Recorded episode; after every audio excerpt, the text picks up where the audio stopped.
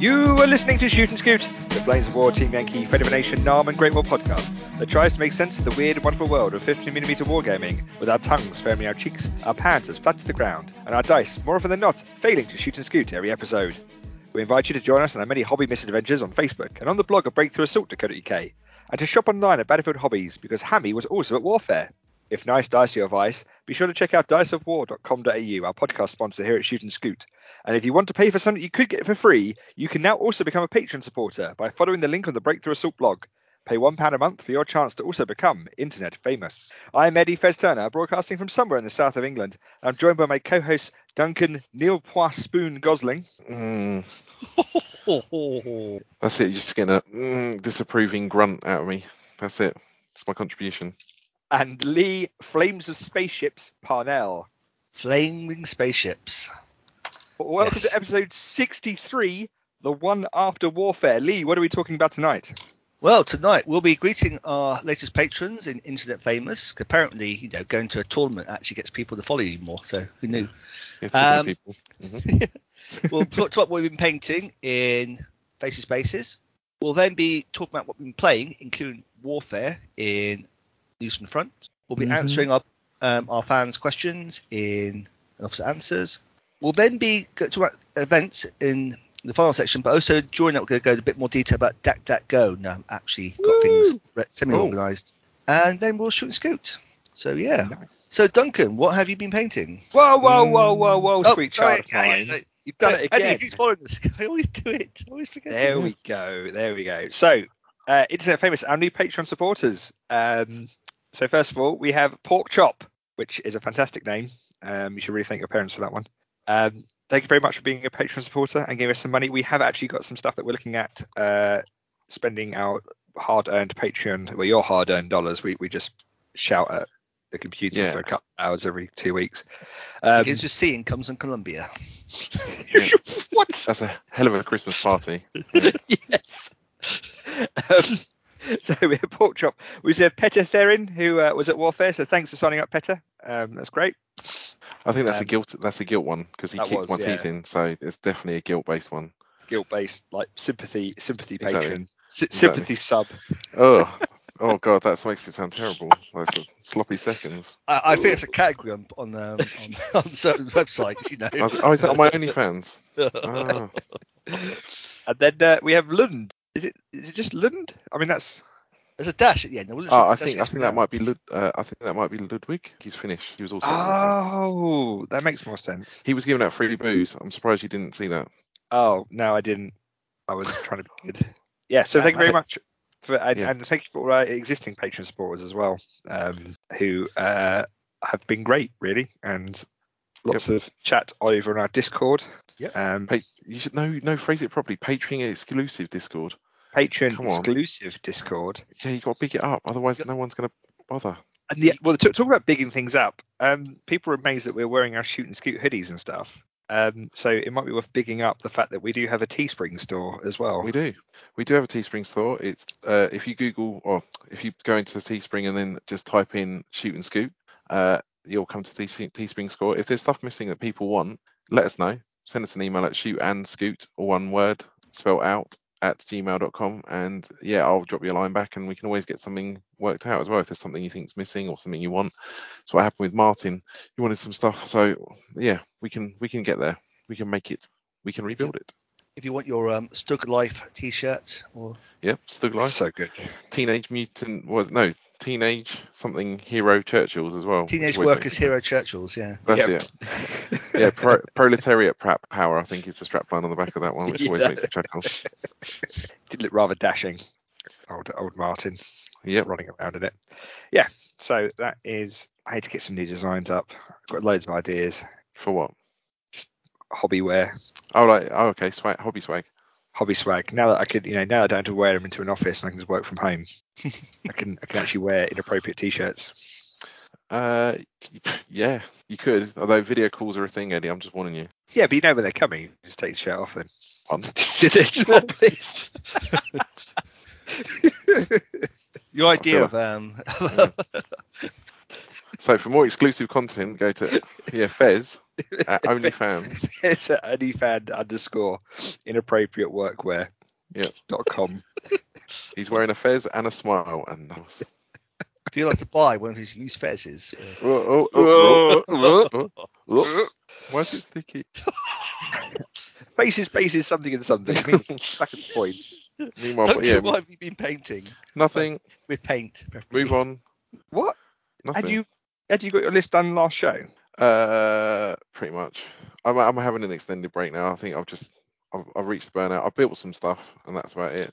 So I'm currently building some M3s for an unspecified mid-war project. Yeah.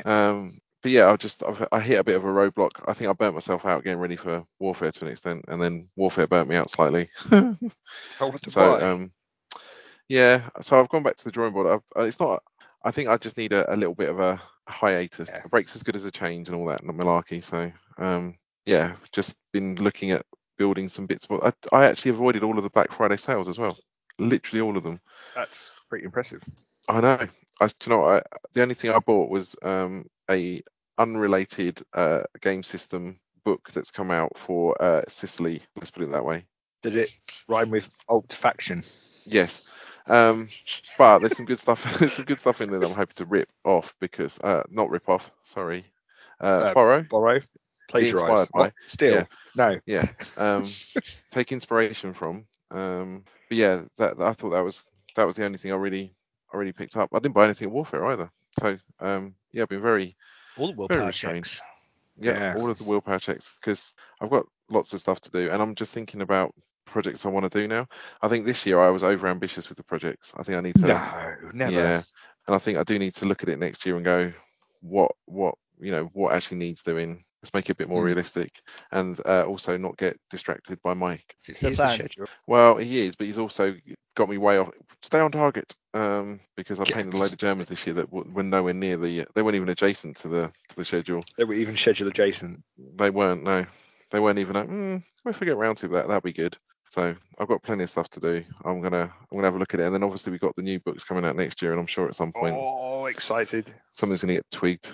I might have to do. And I'm not promising anything, but I might have to do a third 21st Panzer Army. That's impressive. Because I'll have the desert one then. I'll have the one for Normandy. And then I'll have the one that surrenders at the end of the war in the south of Germany. Oh, you'd be like my third Allied division. Yeah. That's but cooler cool. Because we'll have been in the desert too. Ooh. So like my three RCR armies. Yeah. Oh, all right. Bloody hell. Honestly. I thought it was a unique snowflake. I just have hands on luck on every single board as well. This is hands one luck. This is hands one luck. And that's hands one luck going off into captivity. Oh dear. I'm hands one luck, and so is my wife. Yep. See you in 5 years, hands. Bye. But that might be cool. I mean, I don't know what that would look like. I never actually got. This is going to a slight adjacency to the conversation, but I never really got into the very late Flames of War. It almost came up too late for me. So good. Yeah, but no one was playing it at the time that it came out, so it almost passed me by. So the whole of Berlin, pretty much anything after the D-Day books in V3, didn't get involved in at all. See, we had friends. Yeah, we briefly flirted with it, but I think we quickly found that the US were very difficult to beat because they had lots of bazookas. Almost like they figured out what had worked. Yeah. Well, exactly, but it just made it for I can't assault you. I can't sit back and shoot you because you're dug in, because it's obviously before the artillery improvements we got with the new version. And so I think we just eventually agreed not to play any later than Market Garden. That was largely the end of it. Yeah, so that new version. That will pass me by. Desperate Pleasures, I know, is your favourite book, Eddie. Just completely passed me by. So Desperate Pleasures, then Bridget Remagen, and then Berlin. All three of those were just happy times. So I think I'm going to store up all of my hobby power and conserve it for 2022 now, I think. I'm still going to build some. Like I said, I'm building bits now because building is the bit I actually don't like, believe it or not. I find it really tedious. Okay. So for me to do it is like, a labour. So I'm going to get everything I want built, and then it's like, the kind of broken the back of it. Yeah, that's a bit I can actually do. Oh, and also, just really round off my day, I saw they put up a post on the official Battlefront site confirming that it was metal and resin, the bloody xylophones. I was like, oh, great. So that thin shard of light that could have been a plastic kit, it was never going to be a plastic kit. It was never going to be a plastic kit. No, but now they've confirmed it. It's just, the light in the tunnel was a train. Exactly, it was a train made of resin. Yeah, made of resin and lead. Like the armoured trains used to be, because they literally could kill a person with an armoured train. Yep, put it in the sock. There we go. So yeah, I've done nothing. So I have... I painted a Thunderhawk since last. I painted a whole Thunderhawk, but in like 8mm, and I painted two little Thunderhawks because I decided I was going to paint one Epic 40k one. I actually got into painting. So the first one was Aeronautica, so it's a big 8mm scale model, but actually like a true scale plane. Yeah. And then I painted a little Epic 40k era one, and then a much older second edition Space Marine one, the original boxy Thunderhawk. Yeah, buddy. Oh. Which, bizarrely, when you look at it, it still has all the features that would go on almost the Thunderhawks. It's got little sponsons next to the front drop down.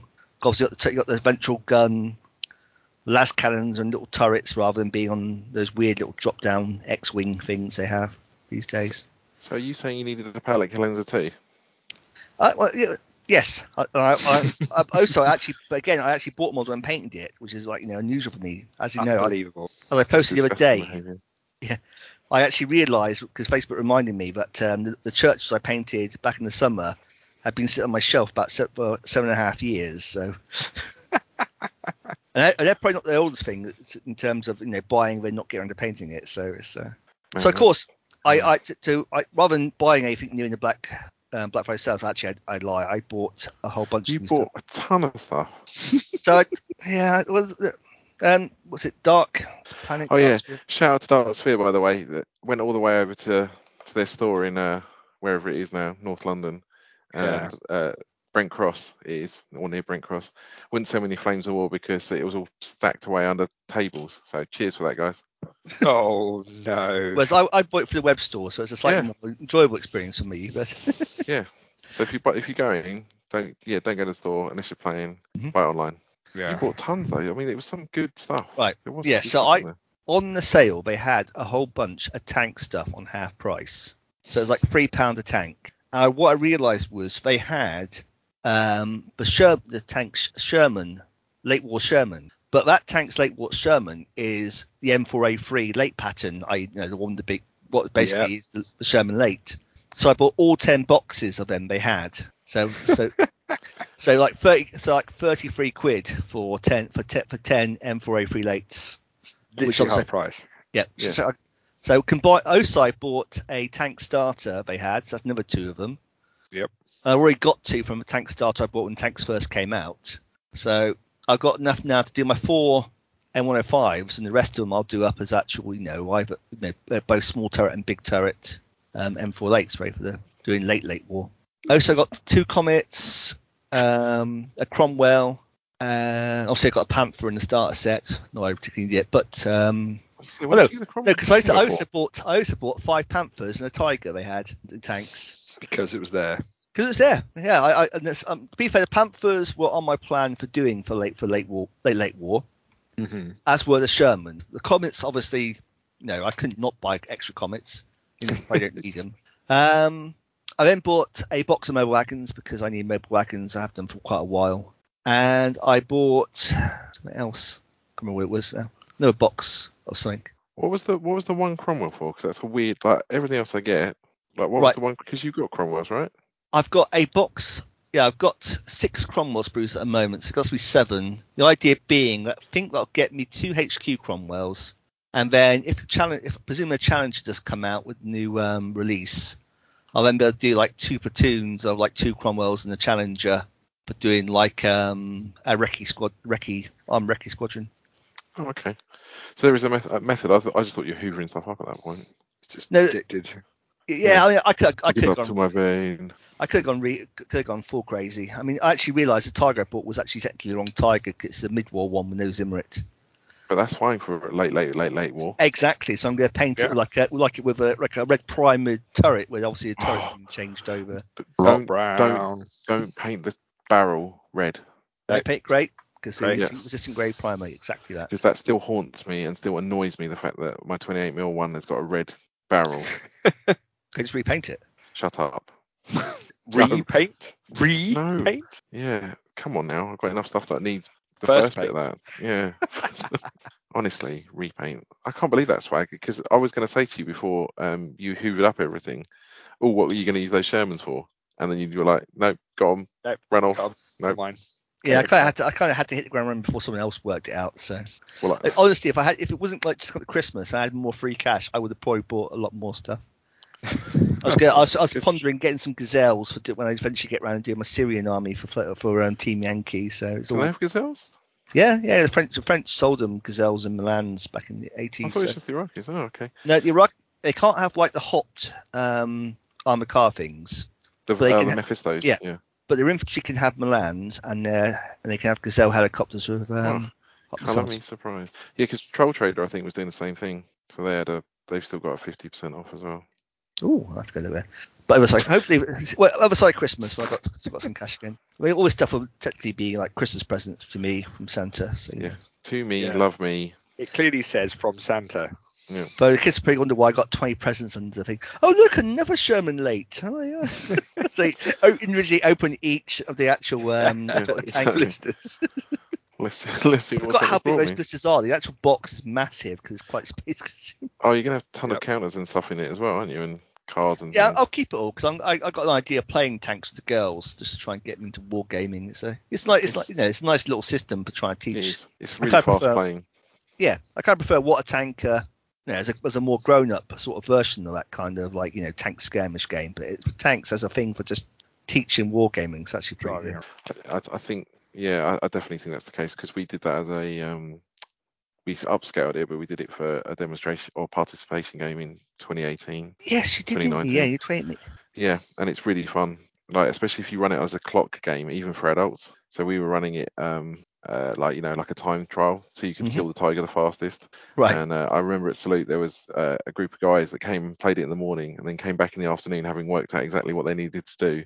And they were like, "Right, speed run. Right, you do this exactly." And they did it in something like ridiculous, like 3 minutes or something insane. They killed this tiger because they were just like, "No, you go right. We know exactly what we're doing. Right, yeah, good. Do now this, you do go that, do that." Exactly. And it is quite a laugh. I mean, it's properly not a sensible game at all. You have to suspend belief even more than normal. But but it's fine. It is World of Tanks. Yeah, which is obviously what they got. What it is now, yeah. But yeah. Also, I painted up some Panzer IIs for Desert, as we'll get onto a bit later. Oh, you finished them? I just got the gloss varnish on before we started. I'll get some matte on varnish when we finish. So. Yeah, we're interested to see how they come out because you've done the Duncan Road method, haven't you? I have gone for the superior World War II Duncan methodology. Yes. I don't see something. I went to a sales kickoff with the company I work for now, and there was another Duncan in the room, and I got referred to as Duncan 2, which I'm not overly keen about. Did you Highlander him? Just cut his head off. I might have to because I don't think that's right. He's only been there like one. Oh, I've been there 1 month more than him as well, so I take umbrage at the fact that I'm Duncan 2. Oh no, that is a low blow if you actually have seniority as well. Yeah, exactly. So, there can only be one Duncan, so I'm coming for you, Road. I'm just ask him where he got his Duncan commission. Yeah, exactly. Oh, yeah, exactly. Yeah, exactly. With which regiment? Ah, see. Oh, with them. No bother, old Bean. Yeah, so, Eddie, what have you been painting? Well, I painted my entire warfare list, which is a complete lie, because I hadn't actually touched it at all since I've been saying, I'm going to add the details. I just did it as it was. I was actually going to leave that alone. I was just going to gloss over it because you tried for it ages and ages and ages to get them. I did. The mojo. And I just didn't get the mojo or time. So, no, I didn't do any of that. I have, however, been building like crazy, like a bit of an idiot. I decided to get my nephew the Flames of War Hit the Beach starter set for Christmas. Oh, cool. That's like a good investment. Yeah, yep. No, exactly. So...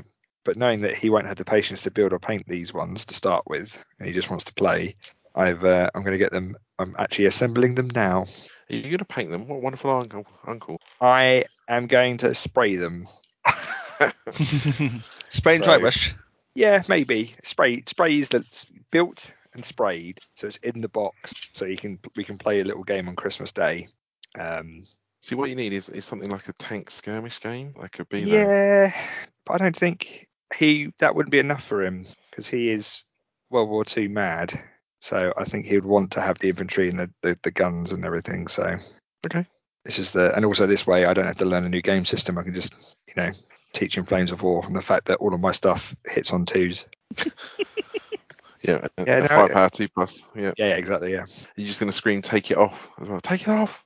Yep. Take that off. No, that's dead. That's dead. Your tigers work much better if they drive backwards. Honestly. Yeah. Yep. Yeah. Cross check a 6+. Oh, you've bogged down again. Yeah, yeah. Just start doing completely different rules. I know. That's quite nice. Every turn. Yeah. No. So we played a couple of games at the house, at my dad's house. Back up north, really which up I mean, north, though, is it?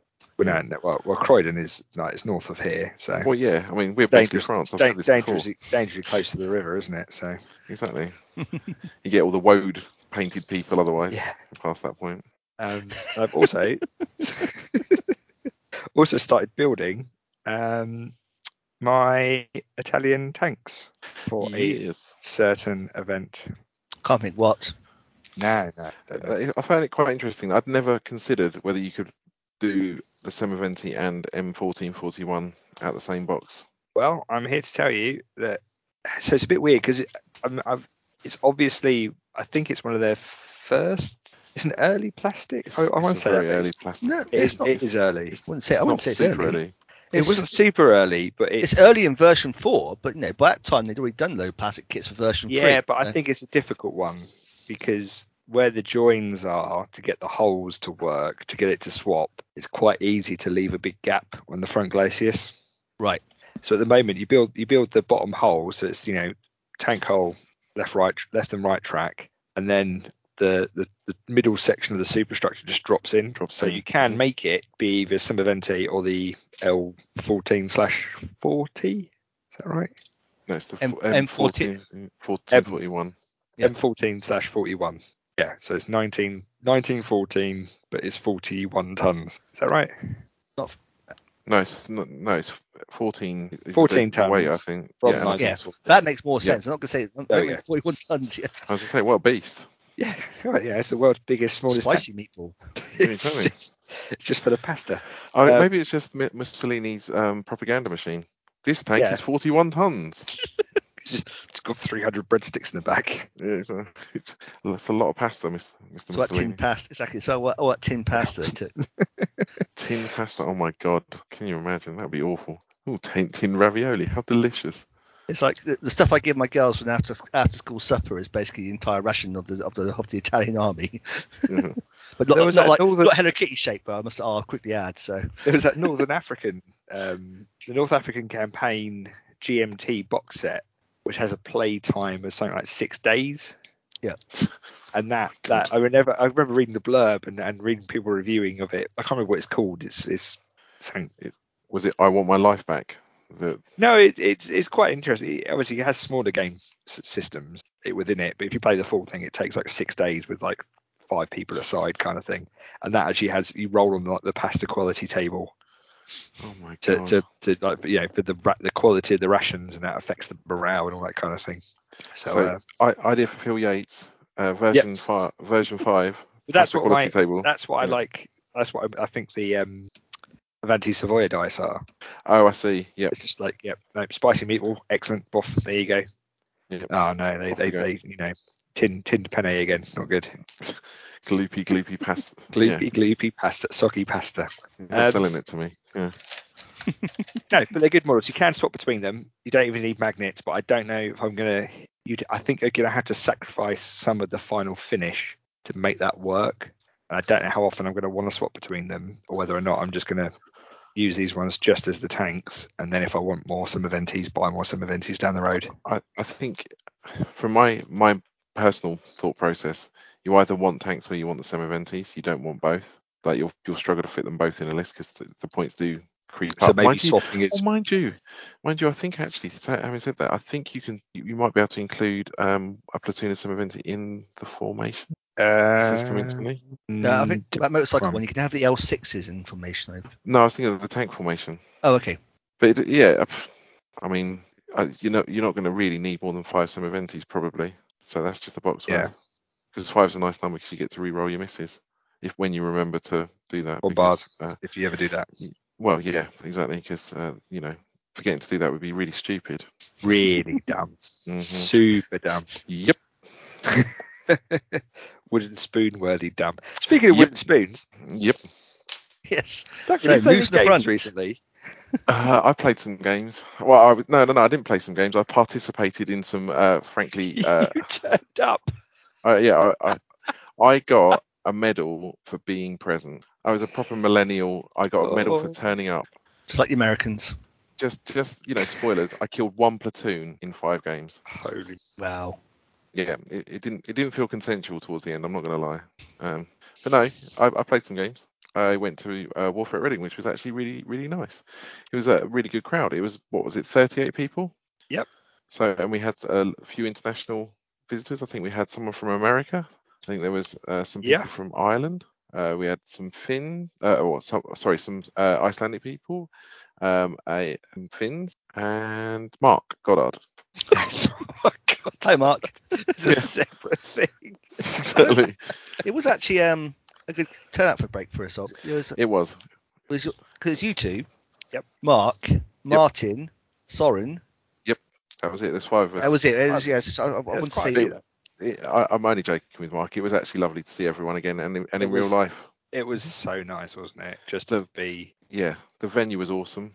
I mean, I did feel a little bit uncomfortable on Saturday in the shopping area just because it was so busy, and it was quite. Not claustrophobic, but it's just there was the walkways in between all the stalls and things. Just I didn't feel massively comfortable, but that's a personal thing. That was not a criticism of the event at all. I think that's also just not being out in crowds that much.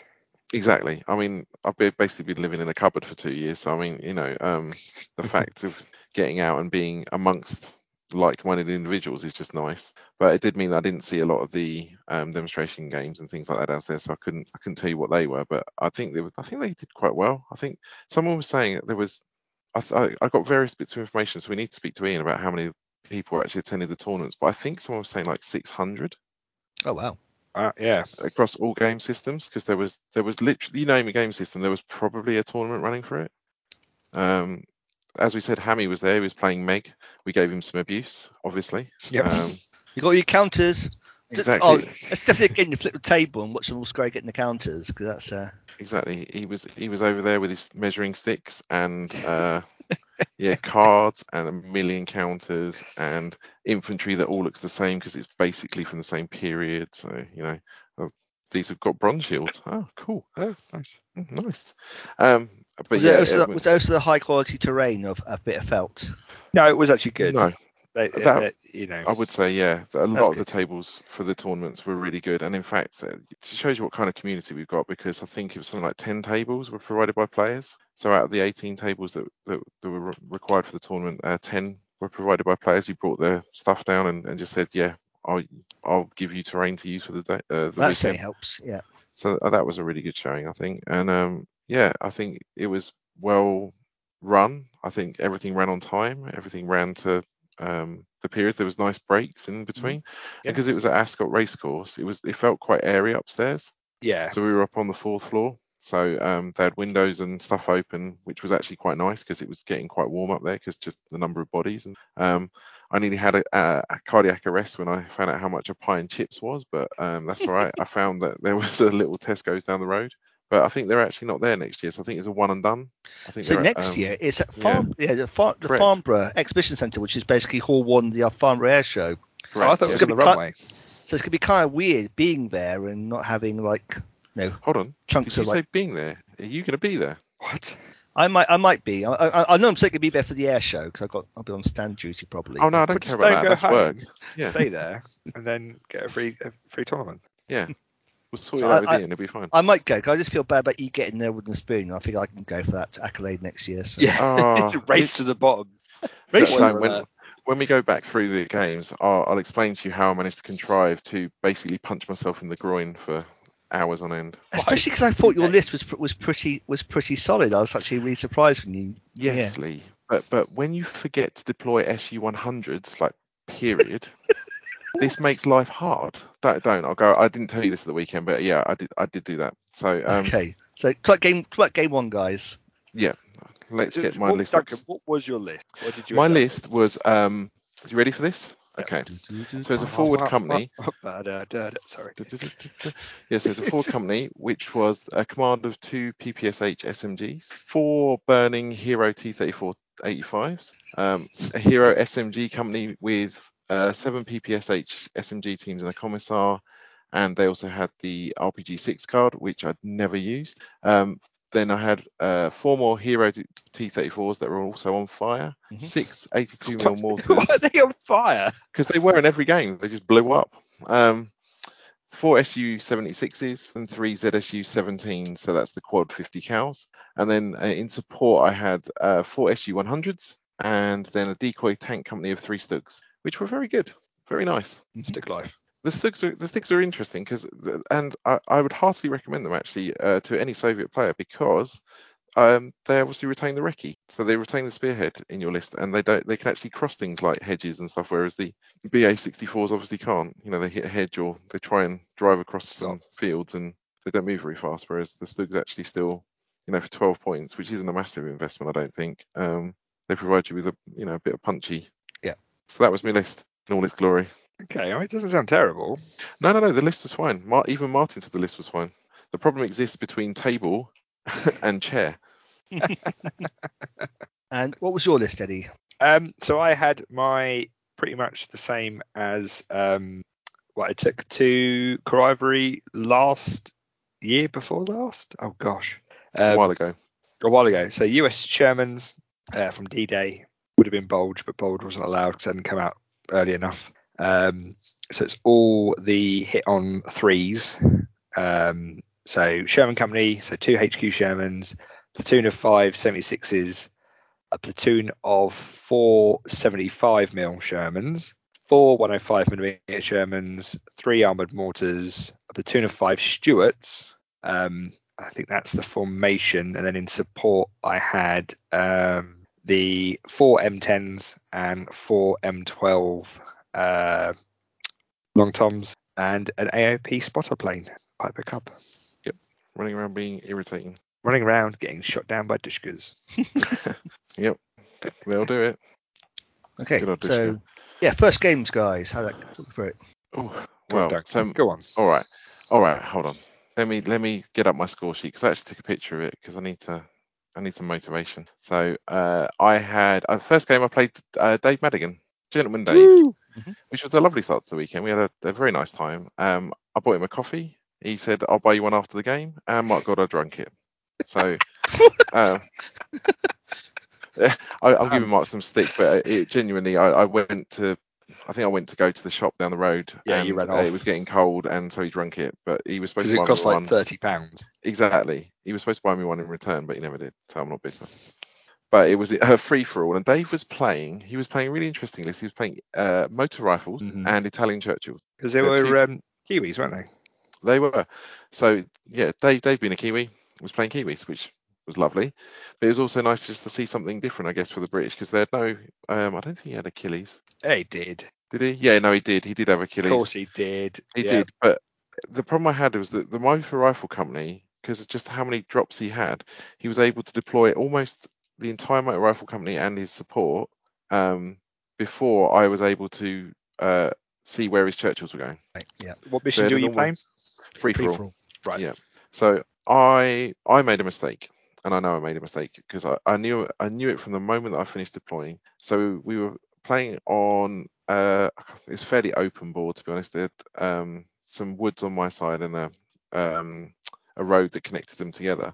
And so I deployed my mortars in the wood on the right where my right-hand objective was. So I deployed how I normally would deploy, which is obviously having objectives that seem to matter rather than just going, oh, I'm going to stick it where it's furthest to the right or left or wherever it is. So my right-hand objective was in a wood, and then the sort of centrally or slightly left of centre one was actually on a road. And Dave's was mirrored, so his was on his right, and then so my left, and then in the centre as well. So I finished deploying, and I realised that I put my mortars on my right-hand objective, and I'd finished deploying, and he hadn't, and he had an entire Churchill formation. And I went, oh no, I know exactly where that's going. And it did. It all went down on my right flank. So I had 4 SU-100s and 6 82mm mortars that were trying to desperately stave off an entire Churchill company, admittedly with the help of my stolen Stugs. So my Stugs were also on that side. But it was just, I couldn't stop them. They just essentially roared towards me and just didn't, barely stopped. Dave used the terrain really well to maximise the chances of him surviving the SU-100s, because as we know, they're only rate of fire 1. He's Churchill, so if he remained at 16 and had some cover, I was on 6s to hit, so I wasn't able to force through a tremendous amount of damage. And yeah, it was really tough from that perspective. I think my infantry went up the centre to try and take the objective off, or my objective off him. I flipped my T-34s that I deployed on my left, Dave's right, to the centre to try and, essentially mitigate the fact that he had an objective being guarded by most of a motor rifle company. And the Achilles came pounding through a wood like it wasn't even there, fired 4 shots and killed 3 T-34s. And I went, oh, that's problematic. And I think the last one just legged it. So I lost 3. I only lost 3 units, so that was good. We played 4 rounds, and I scored a point. I put down. I was the attacker, and I was attacking. So it was pretty brutal. I think Dave went. He might have gone defend. It was defend or maneuver. I can't remember. But yeah, it was a tricky one. Yeah, sounds it. So Churchills are really hard. Yeah, they are, especially if you don't have anything. Well, they weren't even the turbo Churchills. They were just front armor 9. But front armor 9 turns out it's pretty good. It's enough. It's tiger armor, isn't it? Yeah. Yep. So I was playing against the American David Vigor, who rolled up the escape mission, which is the one where you're going lengthways with his reserves. I was attacking. He had Soviet motor rifle company, but with IS-2s in support and massive big 100mm anti-tank guns. And then a load of the little ZIS 76s in ambush. But it was tough because the middle of the board was bisected by a town, which is on one of Mark's boards. So it had the big crescent moon, like huge church. So you had this massive blocking line of sight thing right in the middle. Right. Which meant that he could kind of sit there, decide which way round he wanted to go with different threats, whereas I didn't have the mobility because I had to go round it from the beginning, kind of thing. Mm-hmm. So it kind of slowed me down. And even though I knew the objectives went live on turn 6, first turn 105. AOP turns up, excellent, goes to range in, gets hit by a Dushka with a single shot. Fail the save. He fails the firepower. Hugh stays alive. Second turn, single Dushka, hits it, failed the save, dead. That's less than optimal. Yeah. So I was like, that's great. Even though I was careful to maintain outrange of his anti-aircraft and all that kind of stuff, it just wasn't great. So it's just a game of sort of cat and mouse and just trying to get my templates down to soften stuff up, put pressure on where I could. Mm-hmm.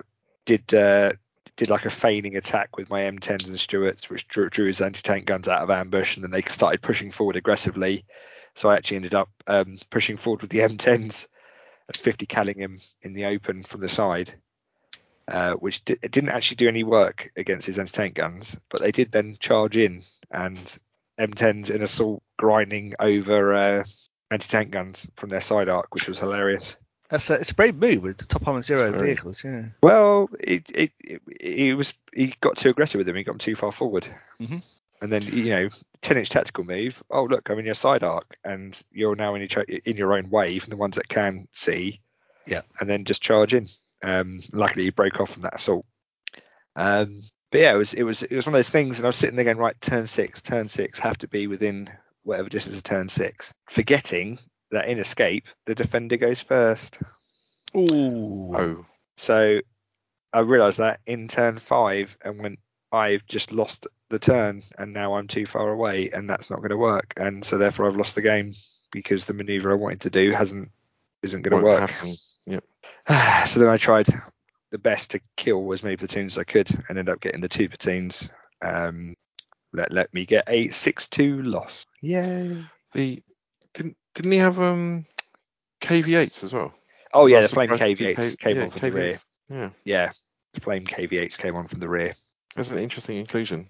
I like them, but I don't think they're universally popular. Yeah, it's a bit of a hodgepodge, bit of everything. But the ISTs were just pretty good. They're pretty problematic, aren't they?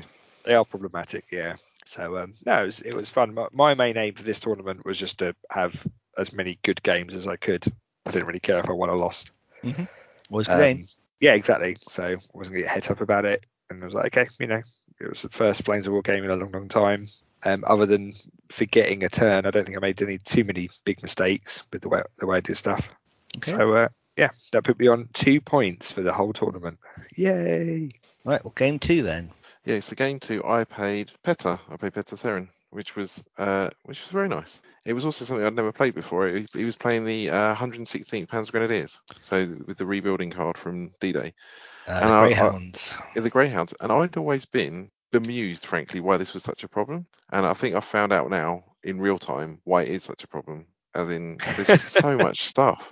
It was at that moment blob. Duncan knew he'd messed up. Well, it wasn't messed up. It was just that I kind of...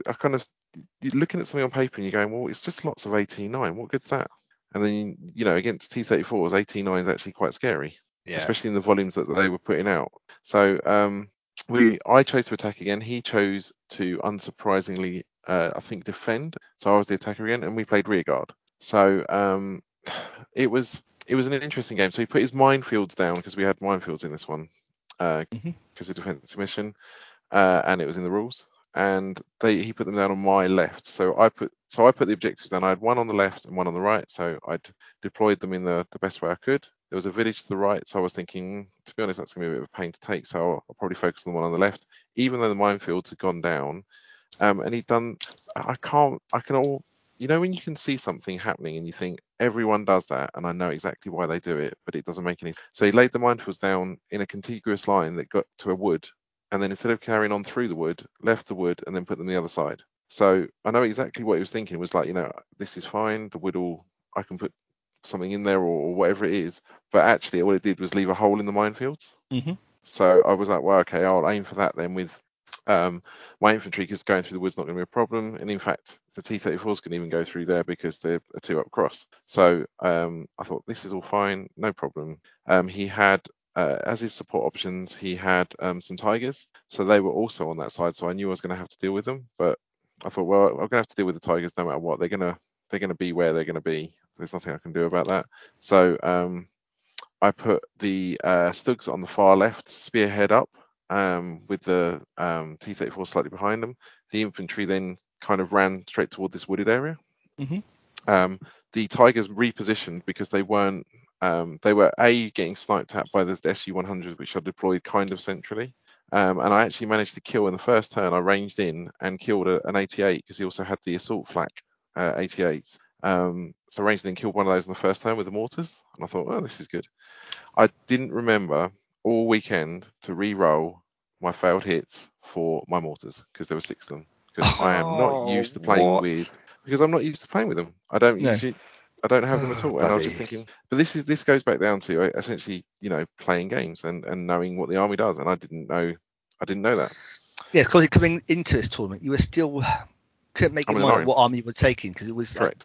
For a while it was going to be the Key Flint list, and then it was those Americans, so, and then it came back to Soviets, didn't it? So exactly, it's because I finished the Soviets off, and I quite liked the way they looked, and I was very happy with them, and I thought I'll take them. So yeah, I didn't re-roll my misses, but I don't think it cost me there, but it did, later on there would have been times I looked at it and gone, could have re-rolled them. So that started off reasonably well. One of the 88s was gone. The SUs had forced the Tigers to move a bit. And then it kind of went a bit wonky because his ambush deployed, which was 6 Stummels. I think they're Stummels, aren't they? There's 75 half-tracks. Yes, yeah. So 6 of those is putting out 12 shots in ambush. Yes, it is. And he didn't care if they were long range because they got heat. So yes, I was slightly harder to hit, but hitting on 3s goes to hitting on 4s in the open. Yeah. So in that turn, I lost two tanks and had two tanks bailed because that's just the weight of fire. You're looking for a, I think it's a three to glance. Right. So again, just so many hits were hit. I think I took 8 hits. I think he rolled rather well. But yeah, I just my T-34 support my infantry just started, exploding and or getting bailed out. But still his ambush had gone. I had the Stugs over that side still. I managed to actually bail back in the two tanks that were bailed, so they started to return some fire. But again, because they're Germans, their veteran sees their armor, hit on 4s. I think I killed 2 in return fire. So again, they were still there, still operating fine. The infantry went crashing through the wood, putting an assault on the infantry that was guarding the objective, got thrown back just because they were pinned, but they're still Panzer Grenadiers, so they're still going to put a weight of fire down. And this is where I just started to get attrition losses on the SMGs as well. They just started to get plinked off, losing a couple of stands here, another stand there. And started death to crack. By 1,000 cuts. Yeah, started to crack a bit, and it just started to get ground down. I couldn't maintain enough pressure on the objective, and I think is it free for all where you have to be within a certain distance by turn 6? Not so free for all, rear guard. Yes. So he was taking units off, but they were frankly little things that didn't matter. Yeah. So he's got enough of them that doesn't exactly, and yeah, it was like I'll take these 81mm mortars. There's 4 of them, but they're not doing anything for me now, so I'll whip them. Then they're done. Yeah, I think he had some recce. So he had the 221s, 222s. So again, at some point they disappeared. And what was quite annoying was that they were still in good spirits when he was having, he managed to get them off the table before they were in bad spirits, would have counted as broken. Yeah. So that was, fortunate, but also well played because he made the right choice at the right time. Mm-hmm. But I just couldn't wade through them fast enough. And in the end, I think I actually broke my formation. Again, essentially against that wall of Panzer Grenadiers and and supporting half tracks and Tigers and Flak 88s. They all just started to grind down because I just couldn't have the weight of numbers the way I needed to get through that minefield. Right. Oh man. So I lost 7 units in that game, which is quite a few. Yeah. We played 4 turns and I scored a point. Wow. Ouch. Yeah, because again I was I killed one of the half tracks, the recce half tracks before it got removed. I think I'd killed one of the Tigers. But it was all bits and pieces. The stuff had died, but it wasn't out of one platoon. And even if I'd have thought about focusing on it, it would still have been quite hard to get through and actually make everything stick because it's it's reasonably big. What I should have done is probably actually just been more patient and just started to leather stuff with the artillery I had. Panzer Grenadiers, they dug in, but once you've got it ranged in, just start battering away on them. But then you've got the ticking clock of getting within the distance of the objectives as well. There is that, but I think what I've learned with this is patience is really key and timing is really key in this game. So commitment to an objective, Martin always says it, you can't win on turn 1, but you can lose it on turn 1. So actually just assessing the situation and not making a mistake is sometimes the best avenue to take.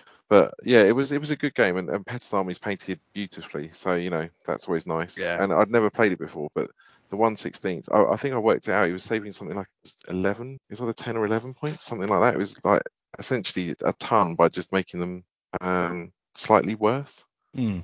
It is slightly worse. It's not a huge drop in performance. Well, I think doesn't it affect things like their skill tactics. Rating? Yeah, so tactics decreases and their last stand decreases. Yeah, neither of those came into play pretty much for the entire game. So yeah, I mean, last stand really won't with an infantry force. With a tank force, it'd be more of an issue, but with infantry, it's. So I mean, it was good, and it was like I said, it was interesting to play something that I'd only ever seen on paper, and I think again, playing outside of my play group allowed me to play things that I'd not played and seen, and the way he was able to also essentially he was screening his Tigers with the infantry, so you couldn't get close enough to the Tigers, and they were quite happy sitting back and things like that. So again, it was quite an interesting learning experience from that perspective. Just being a Tiger at range is a beautiful thing. Exactly, and just little things like making sure that stuff is taking as much advantage of the terrain and cover that you could. I think he thought he'd made a big mistake by leaving that hole in the minefield through the wood, because you know you can't defend the wood like that because you can't see through it. But again, I just found I didn't have enough. My infantry was okay, and it would have been great if I could get in, but it wasn't getting in sufficient numbers to make a difference. And that was kind of another theme. You know, it would get picked off, and that threes to hit really hurts it. Yeah. Well, I had some Hungarians in game 2. So it was against Stuart Wigham. It was free for all. And he had Hungarians with Zavinis. So the infantry formation, yep. The Zavini self-propelled not Stug formation with some support Stugs. And it was a board where finally we're playing, you know, short end as opposed to from long end to long end. And had a city on one side and quite an open Russian village on the right hand side, but with a woodland in the midfield. And basically he got really aggressive with them against my super aggressive army, which was a bit weird. So the first thing his Stugs did was drive straight up into the wood opposite my M10s, which my M10s were driving into anyway. So it was 3 Stugs versus 4 M10s in a woodland firefight, which the M10s, you know, probably won. And then my 76 mils just kind of swannied forward, taking pot shots and destroying everything within sight. His infantry ran up into this load of buildings, then just sort of stalled, which was fine because I had the Stuarts and 105s. But that game, really, the winner for me was the first turn, bombarded with my M12s, got time on target, and took out one of his Flak 88s and 2 of his Pack 40s. Oh, nice. Which then meant that the other Flak 88 ran away, and then the repeat bombardment the turn later took out the rest of the Pack 40s. So I shut down the middle of his refused flank and just swept forward and picked everything else apart, which was kind of glorious. Yeah. So ended up with an 8-1. Nice. Ooh. Yeah, I know, right? I was like, yes, this is the way it's supposed to look. I did lose 1 unit. What did I lose? I think I lost the 76s. It says. Were you thinking submarine at this point? I was. And I was like, cool, that's going to be great. You know, it'll work out great. So, okay. No, it's a good game. Good fun. And to be fair, so having an assault gun army with infantry, and apparently I said to Stuart, I said, why are you so aggressive with them? He said, well, I've always played defensive forces, so I bought this to be a slightly more aggressive force. And it was kind of like, I don't think it's designed to do that. Your strength is not in driving forward with these. No spoilers, but I played Stuart in the last game, and it sounds like he bloody listened to you. So oh, really? Oh, yeah, sorry. Cheers. Bloody hell, Eddie. Jesus Christ. Yeah, so well, at least you know your lessons was taken in heed. There we go. So. Yeah, well, I mean, you get 8-1 drubbing, kind of, you know. Oh, I know, Eddie. I am aware. What was your game 3 then, there, Dunk? Well, it was an 8-1 drubbing. No, I think it might be, actually. So I played, and I really like this army, so I'm going to give it a moment just to linger upon it. It was... oh, no, game 3. Oh, I've skipped ahead. It was Tony Hellard. Ooh, hi, Tony. Hi, Tony. Yeah, Tony, I was attacking again, and it was Killing Ground. Yeah, sorry, I thought I'd gone one step ahead. We played Killing Ground, and Tony had Germans, I'm pretty sure. Which one's Killing Ground? I don't recognise it. It's one of the new ones. Okay. Well, there were ones. Yeah. So what did he have? He had Tigers. He had a Tiger company, and I think it was a Panzer Grenadier company. Yeah, it was. And I thought, that's a weird old combo. You know, it's got 2 platoons of 2 Tigers and a single Tiger in command. And he had an ambush, so 2 of those Tigers went into ambush, and he had 40 points off, which was another Tiger platoon, the Tiger commander, and then some. What's the 105 mil self-propelled gun you can take with the infantry? 105. Yeah, it's the big one. It's not the. It's 150, the Brumbar. 150, yeah, not the Brumbar. It's the grill. The grill. That's it. Grill. Sorry. Yeah, I'd, again, not seen them previously because they're not very good normally, but apparently they're quite good at taking out Su-76s. No. In direct fire. There was 2 objectives. One was on the left, which was on like a hill, and there was one on the right which was at the end of a road. And so I was like, okay, so I'm going to have to suffer the tiger ambush. There's nothing I can do about it. It's going to pop up, and it doesn't matter if it's a close range or long range. It's going to smart, isn't it? 4 shots, probably hitting on 4s at best. So I decided to put my attack down the left-hand side again. So I led the way with... Oh, he had some Stugs as well. So I led the way with, again, the spearheading Stugs, which did very well, some T-34s, the infantry, and then in the centre I had some more T-34s, which were kind of just sort of there to threaten the Tigers if and when they popped up, but also, to start flanking them when I knew where they were as well. And then also they could redeploy if things got a bit desperate on the other side for any reason. Yeah. My mortars were in the centre, and the SU-76s were over to one side on my right. So again, it started off pretty well. I think one thing I missed was smoke in these games was the Soviet lack of smoke options other than having to take it as the command card really isn't fun. It was crazy. So I was trying to. I learned part of my lesson from Petter's game, which is having those half tracks is a real deterrent to infantry. Having them just lingering around, it's just more machine gun shots. So I started to pick those off on the way in. And again, Tony pulled a great one, because I think I killed 2 of them, and he went, right, I'll send them to the rear. It's like, I'm not going to, bugger it. Bye-bye. Okay. So there goes a point I would have had. Actually, I'm not sure they count because they're a transport platoon, but it was irrelevant anyway.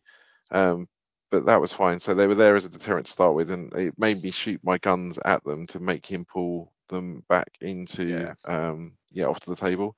The Tigers did indeed ambush on the left-hand side and put a god-awful thump onto the T-34s on that side. So I think I lost 3 in the first round of fire. It was horrible.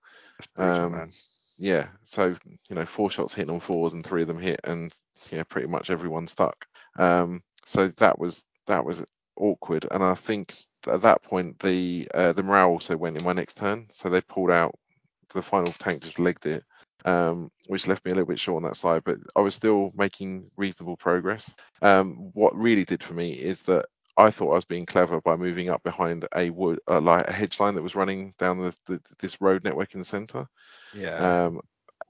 And you can see up against it, right? So I put myself in a position where I could shoot next turn, and Tony fired at my tanks behind the hedge line, and 2 of them exploded, and 1 of them bailed out, and I was like, oh dear, that's unusual. That's unusual.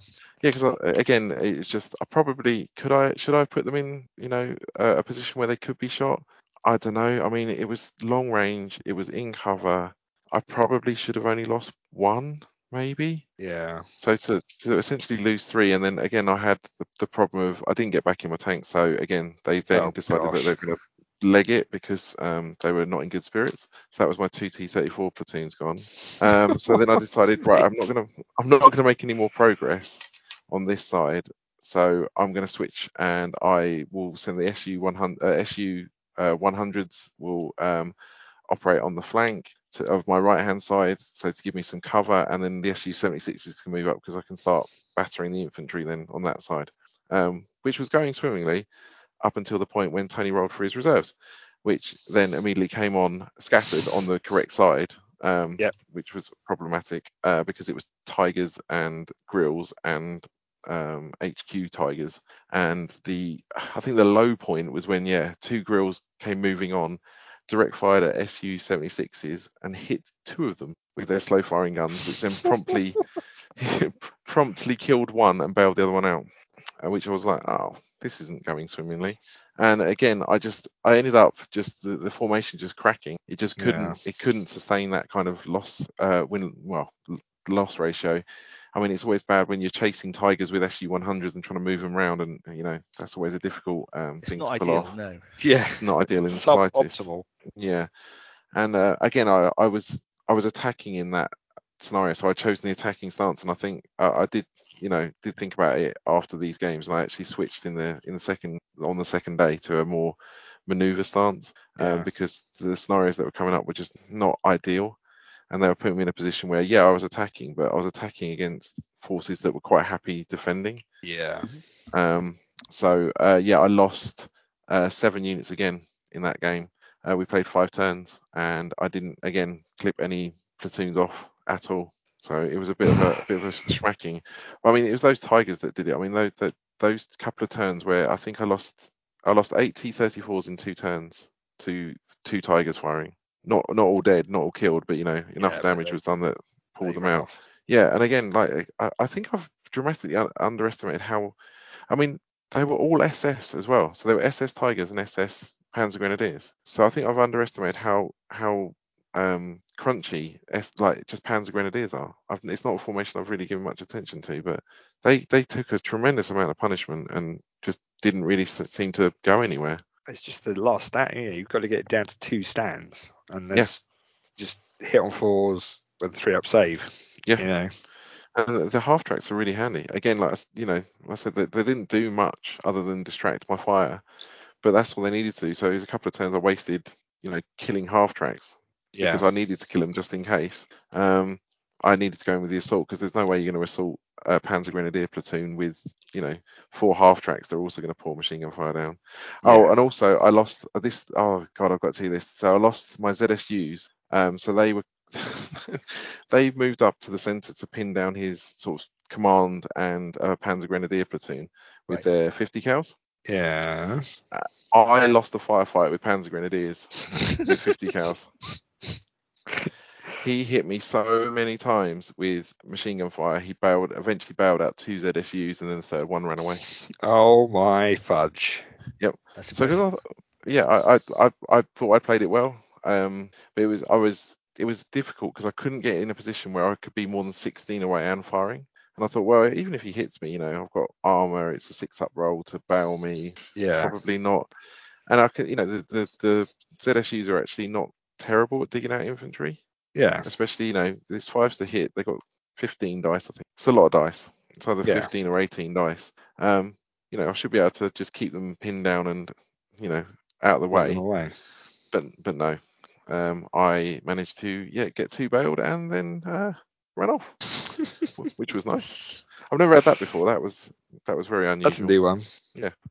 Well, my game 3 was against Paul Stovall with his Greyhound pack fronted auto defend nightmare list. We should point out at this point, if you had defenses in your list, so if you had machine gun nests or pack nests, you had to defend in you. It was an auto defend, and that, but then also you were always the defender in the mission, which is the bit I don't agree with. See, well, okay. Now getting back to my pet thing of messing around with how the game works, and if you had been playing attack stances and defend, when the meta game kicks in where I can choose to defend, we go into mobile engagement, and you know, it's now your pack front is largely negated. It's going to be not negated, but certainly, you know, not so you know, well, it's the perfect information thing, isn't it? You have perfect information because you know you've got to attack and you've got to defend and you will be the defender. Yeah, so the game the game is written around using stances. As soon as you start taking away from that, it's going to start messing with how the game works. So I ended up, so lengthways attack against minefields on a board where I had a river on the edge of my deployment area. He had hills in his deployment area to put his pack fronts on. The only tall terrain I had was 1 wood and 1 single building that I could only fit 2 infantry stands in. Not that I had any infantry in my army, but you know, it's a small building. And he had an absolute ton of Tigers and stuff coming in delayed scattered reserves. And he deployed his minefield along the edge, defending the closest objective. And then he put his infantry stands inside the minefield, which is actually brilliant, but also an absolute nightmare because you just can't assault them off the objective because you've got to drive through a minefield to get there. And he had ambushing pack 40s. So basically ended up having to go hell for leather to push him off. There was a gap through the minefield that I could move to then assault his pack 40s from behind, which I nearly managed to pull off. But in the process, I lost 5 Sherman tanks. Turned out that I blew up more of my Sherman tanks in minefields than he actually killed. And I just ground myself to death against his objectives because there wasn't much else I could do. I could have sat there and tried to really, eke it out and be able to play a lot more tactically and do all that stuff. But this is game 3 in the day. And it was a case of I'll either win big or lose big. And it'll be a lot more fun and it'll be a lot less effort, if that makes sense. No, I know exactly what you mean. No, I'm going here to enjoy myself. Maybe it won't work. Maybe I'll lose. But they'll tell a story about when it went absolutely perfect and like a dice gamble was more worth it than It was close as well. There was a couple of times where it was just like 1-4 up would have made the difference. I did like 3 in a row. Excellent. Got there. Got through the defensive fire. Had I just got in, kind of thing. But no, it was a fun game. But it was just one that everything kind of stacks up against you. But it's definitely why in my next Sherman list I'm going to have some mind flails. I like that idea. Yep. Not your flails, mind flails. Not your flails, mind flails. Everyone's got crabs. But the thing is, obviously, you've got to. Is it you start the turn in the minefield? You have to move into the minefield, and then the turn after you clear the minefield. Yeah, so you move into the minefield with your crabs, and then you have another platoon of Shermans with sandbag armour that then assaults the infantry after the minefields have been cleared. Oh, you'd have to look at the minefield card, because that might negate that, because normally that's what you have to do. You have to move in, and the second turn you can clear it by passing a skill check. So it might be that actually minefields negates that turn in between. Makes sense. Because that would make sense, because they've got a better skill check for crossing minefields, I think, as well. I could be completely wrong, but it does ring a vague. My theory was crack the egg before the reserves turn up, so I put maximum pressure on. Nearly made it. Yeah. So all a minefield does just allows a tank team to clear a minefield, because normally it's an infantry. It's an infantry team. Okay, that makes sense. Normally tanks can't clear it, so yeah. Yep. So you have to move in. Yeah. Yeah, and it's the turn after you remove the minefield by passing. I mean, for bulge, that's better because you skill 3+. Are you? No. You're veterans, aren't you? No, you're hit on 4s. You're not skill 3s. Uh-huh. Yeah, you're still not true veterans, correct? I got 5 Shermans. Got 5 goes. I'm sure one of them will live.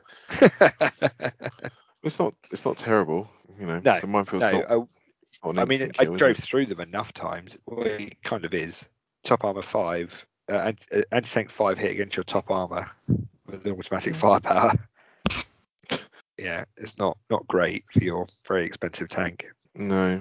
But no, it's good. It was a fun game. Just one of those ones where you kind of made the decision at the beginning to go big and then go home, because I had another 2 games the day after. Yeah. And playing 3 games of Flames of War is quite grueling in a day. Yeah.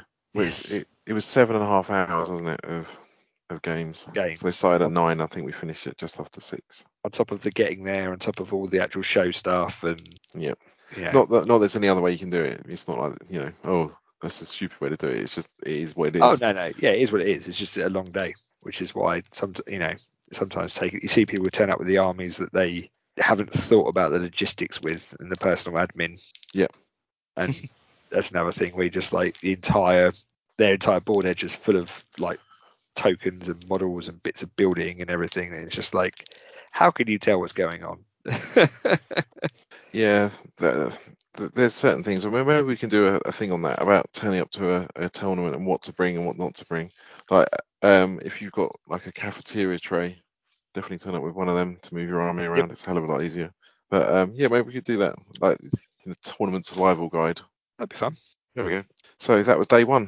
3 long games. So the funniest thing I think about day one was that my friend Luke had been called to Peterborough to baton whip some hippies that had descended upon the Amazon. To provide essential policing services. Yeah, like I said, baton whip some hippies. I don't think he did that. He has to go because he's trained to working at heights. He's done all the abseiling course, so they had to get him down from these towers. But so he couldn't make day one, but he could make day 2. So there was a ringer brought in for her. So I think Ian played one game, and then I think he one of the warfare guys, came in to play the other 2 games. And Luke ended up after day 1. I think he was in 2nd. He was in 2nd place, which was hilarious. Yeah. So I gave him no end of stick for that when he did turn up on the Saturday evening, because that's unsportsmanly, right? Yep.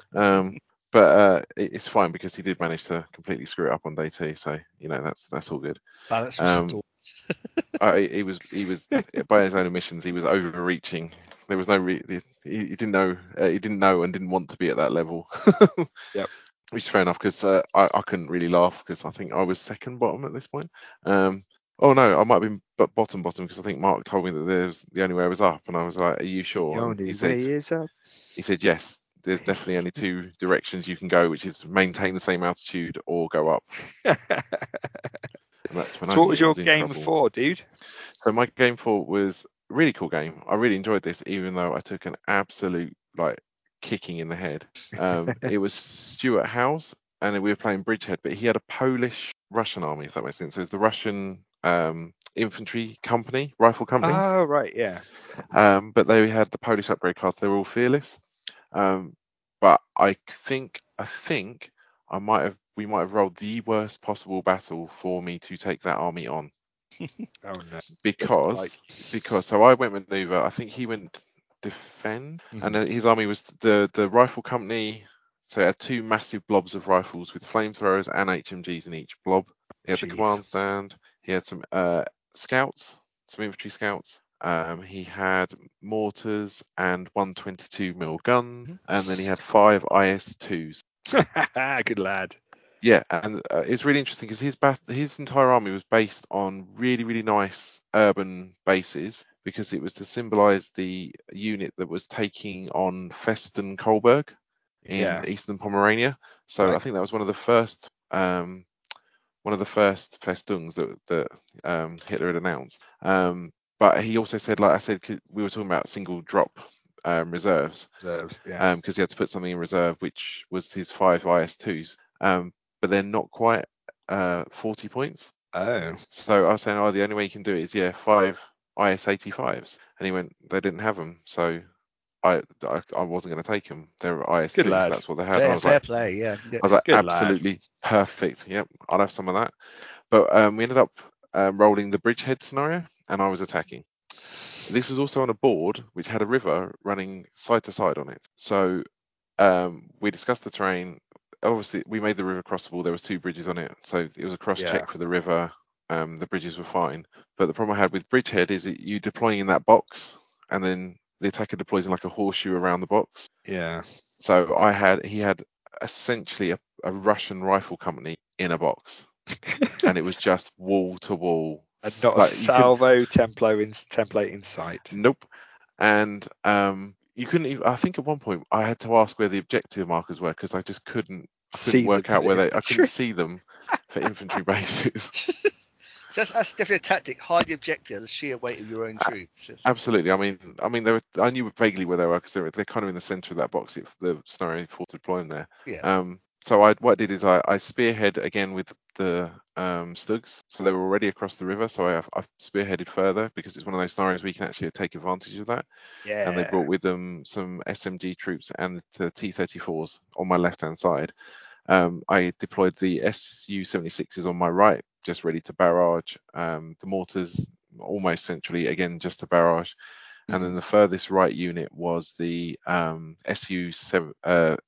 ZSU-17s, which hadn't learned their lesson, and we're just going to move up and just start strafing, Russian troops dug in.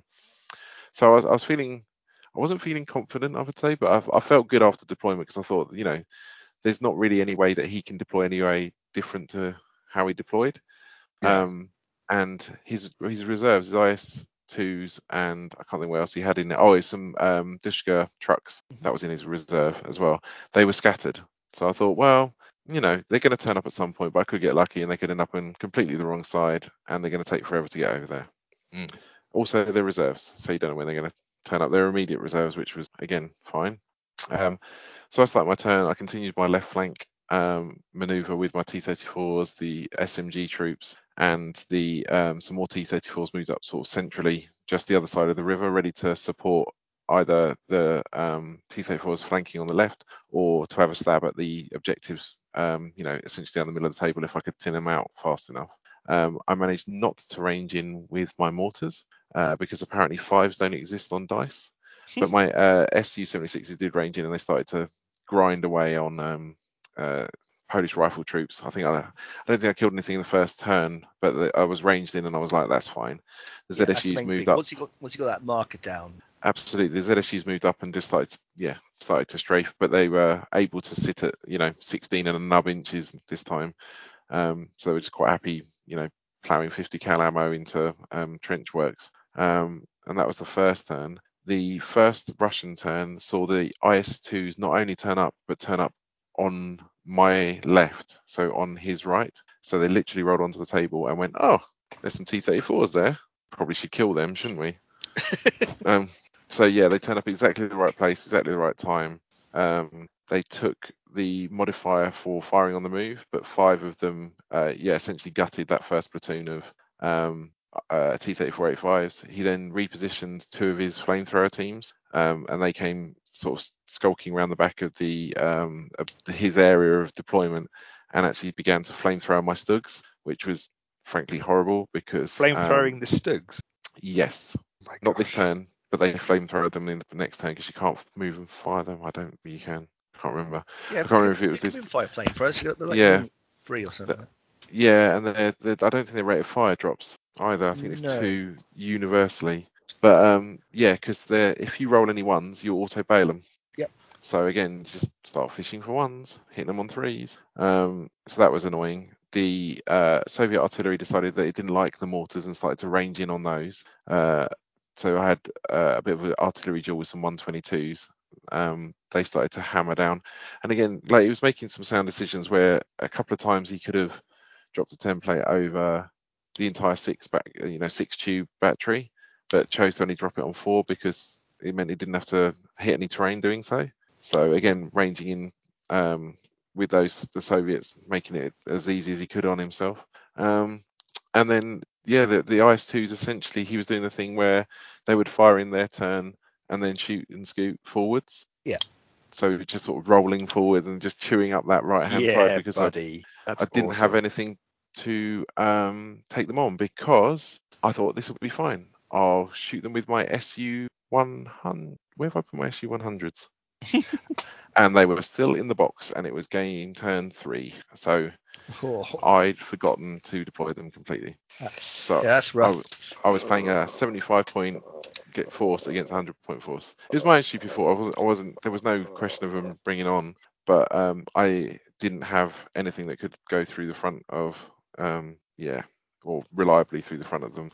So there's a couple of times, I think there was one T-34 from my second platoon, who once they had got across the river, because I rolled three cross checks and rolled three ones and a four. When they had got across, again, they got shot to pieces by the IS-2s, but there was one that stubbornly refused to A, die, and B, run away. And it actually did get a couple of flank shots in the end and bailed out. Bailed out to the IS-2s eventually, but just hero of the Soviet Union right there. Exactly. By the sounds of it. Exactly. Yeah, I think it was very much that way. I lost six platoons again. We did play six turns, but again, I just couldn't take a platoon off him. There was nothing small really that I could have tried to. In retrospect, I should have probably tried to barrage this scout platoon because there was only five of them. They actually saved his neck in the end because I tried to put a desperate thrust down the centre with my final T-34 platoon. And name your sex tape. Exactly, desperate thrust with T-34. But that just ground to a halt. He had some ambushing 45mm guns, which aren't great, but they're fine in defensive fire against your side armour. And I actually lost that platoon in the end trying to assault because I just took too many bails. Couldn't, it was a bit like you were saying, it could have, if it had worked, I'd started within four of the objective. So if I'd have pushed them off, I'd have been fine, but I didn't. And then I just got swamped. Yeah. So that was another single point. But it was lovely. It was a lovely, painted force. It was a nice theme, and everything stuck to the theme as well. So it was a pleasure playing it, to be honest. Can I also say this was at 9:00 in the morning? It was, which is something you got to think about when it comes to this. Like who in their right mind plays Flames of War at 9:00 in the morning on a Sunday? Well, I will put the SU100 down purely to fatigue because I got everything out of my tray, went through absolutely everything, ticked off, essentially ticked off what I got out. Are we going to have to get you like a labelled tray with like shadow box, like SU100, SU100? Possibly. Because it was genuinely one of those things. You just a brain fart. I just looked at him and yeah, that's all deployed. I deployed everything, and it literally got through. And it was because they were in the second box. Yeah. So it was something as simple as just not thinking I needed to open that box. But yeah, I got no other explanation for that. It was just ergonomic engineering is a thing. Reason. Yeah. Yeah. It's yeah. Genuinely, it was perplexing even when I realised. So, yeah, got them out and stuck them on the tray ready for the next game, but that didn't do me any good against. At that point, it's a little late. Yeah, 522 mil guns, which do make a god-awful mess of SG, anything medium armour as well. Yeah. Well, so, yeah, that was game four. My game four was against Dave Madigan's Kiwis. Oh, nice. Yeah, no, it was. So I was very happy with that. Saturday morning, started off with a fantastic game. We were playing counter-attack. He was defending. The hardest part was it took us about 3 attempts to read through the mission book just to realise how the deployment zones were going to be, even though we played counter-attack hundreds of times. We were just that tired and discombobulated. To be fair, counter-attack always messes me up trying to work out where the attack is. So you're here, yeah. The objective's there, I'm going here. And even then, during the game, Dave got confused about who was actually attacking and was like, right, okay, that's it, I've won, I've pushed you off the objective. And I was like, Dave, I'm the attacker. He was like, what? I'm capturing the objectives. You're defending him. He goes, oh, right, you are, aren't you?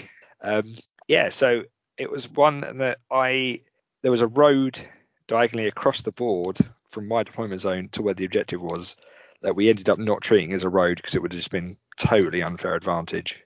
So and it was a dirt road as well, which didn't really have a defined edge. So it's just, okay, that's just cross country, just treat that as that. But I got to the objective pretty quickly, set up on it. Managed to pin his infantry that were pushing forward. Took forever to actually do any damage, even repeat bombarding with long-tongs. It was insane.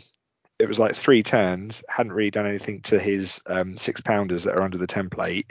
And it wasn't until I ranged the mortars in that the mortars just went, oh, okay, well, 455mm guns or 3 81mm mortars. And the 81mm mortars killed half the platoon in one turn. It was insane. It was just like, gone. I used my smoke tokens. I set up a little kill zone for his reserves. But the hit on 3s just haunts me. It's just not good enough when you've got Sherman's in concealment, and he's sitting there and dropping massive bombardments across the board. Not bombardments, but massive, shots across the board with his Achilles. And I just can't hit him back. Because because of the difference between 3s and 4s. So veteran Sherman's from here on out, then. Yeah, I think so. Is it? I think so. You go with your mass Sherman idea we were talking about in the podcast ago with the mass. Well, yeah, I don't know. I think that'd be fun to play once. I don't think it's very sustainable. No, but definitely hit on 4s is what you need because the amount of times that my M10s.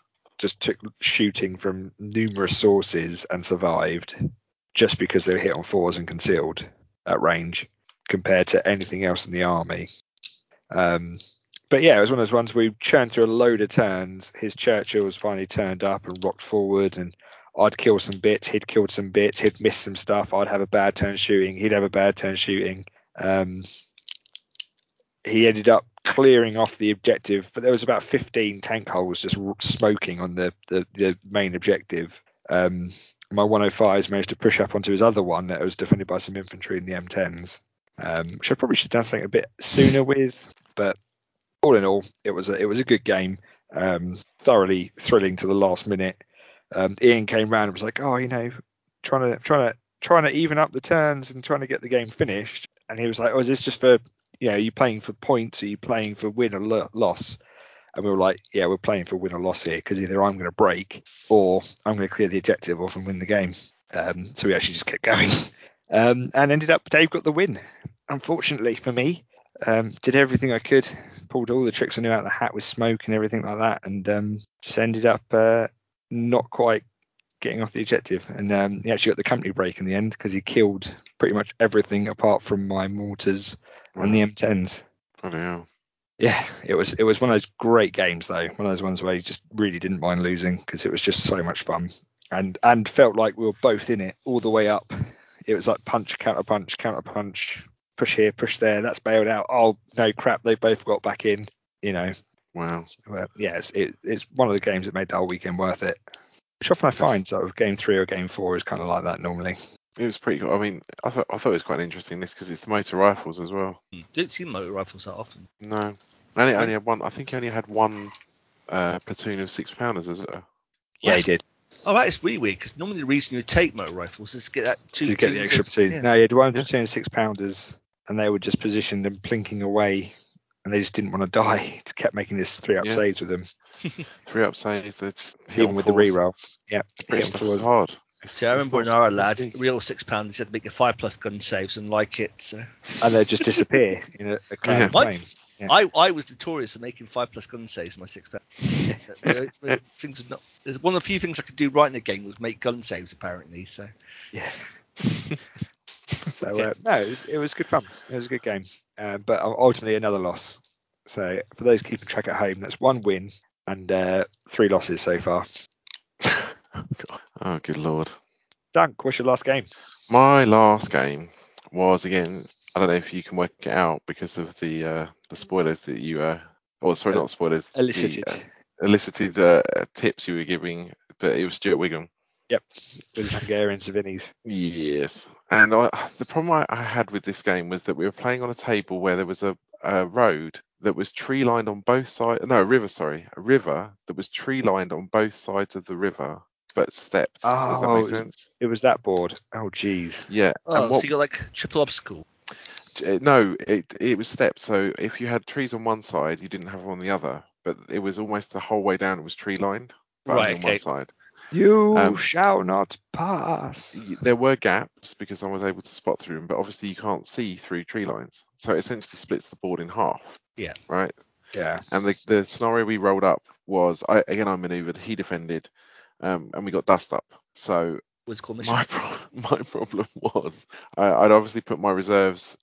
We both had reserves. I'd put my 40 points in reserve and then realised that I was deploying on the left-hand side of my deployment area and the reserves were coming on the right-hand side of his deployment area and Stuart was deploying on the right-hand side and his reserves coming on the left, which should have been fine, but he deployed his...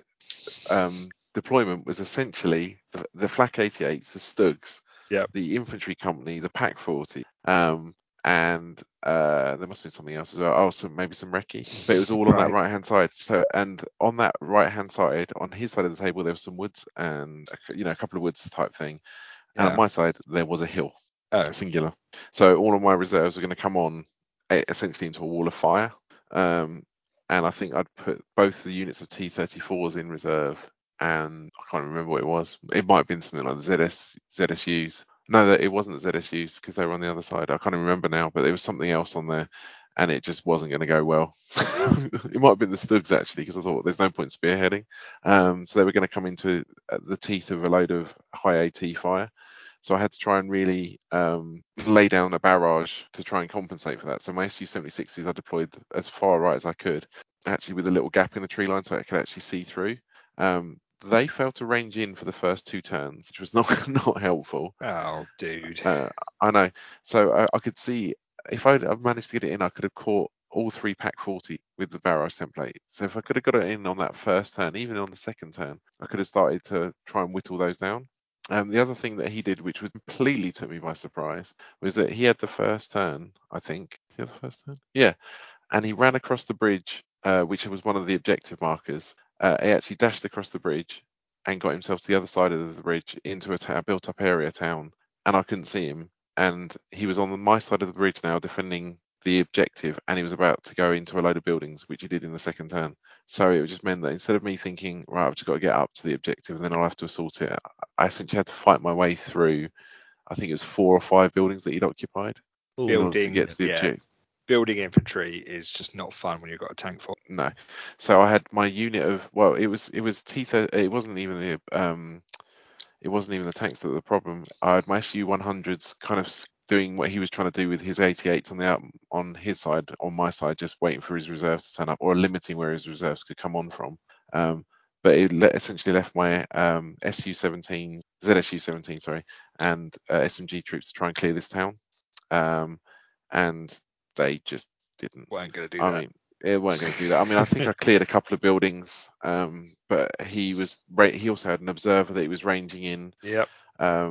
That he had some 100 mil guns, and that was just making a mess. And then the Zerinis turned up, and obviously they weren't going to come on and take on the SU-100, so they came in through the town and just started blasting infantry in the face from very short range. It started blasting. Yeah. And it's just horrible. Zerinis are horrible. Their front armor is massive.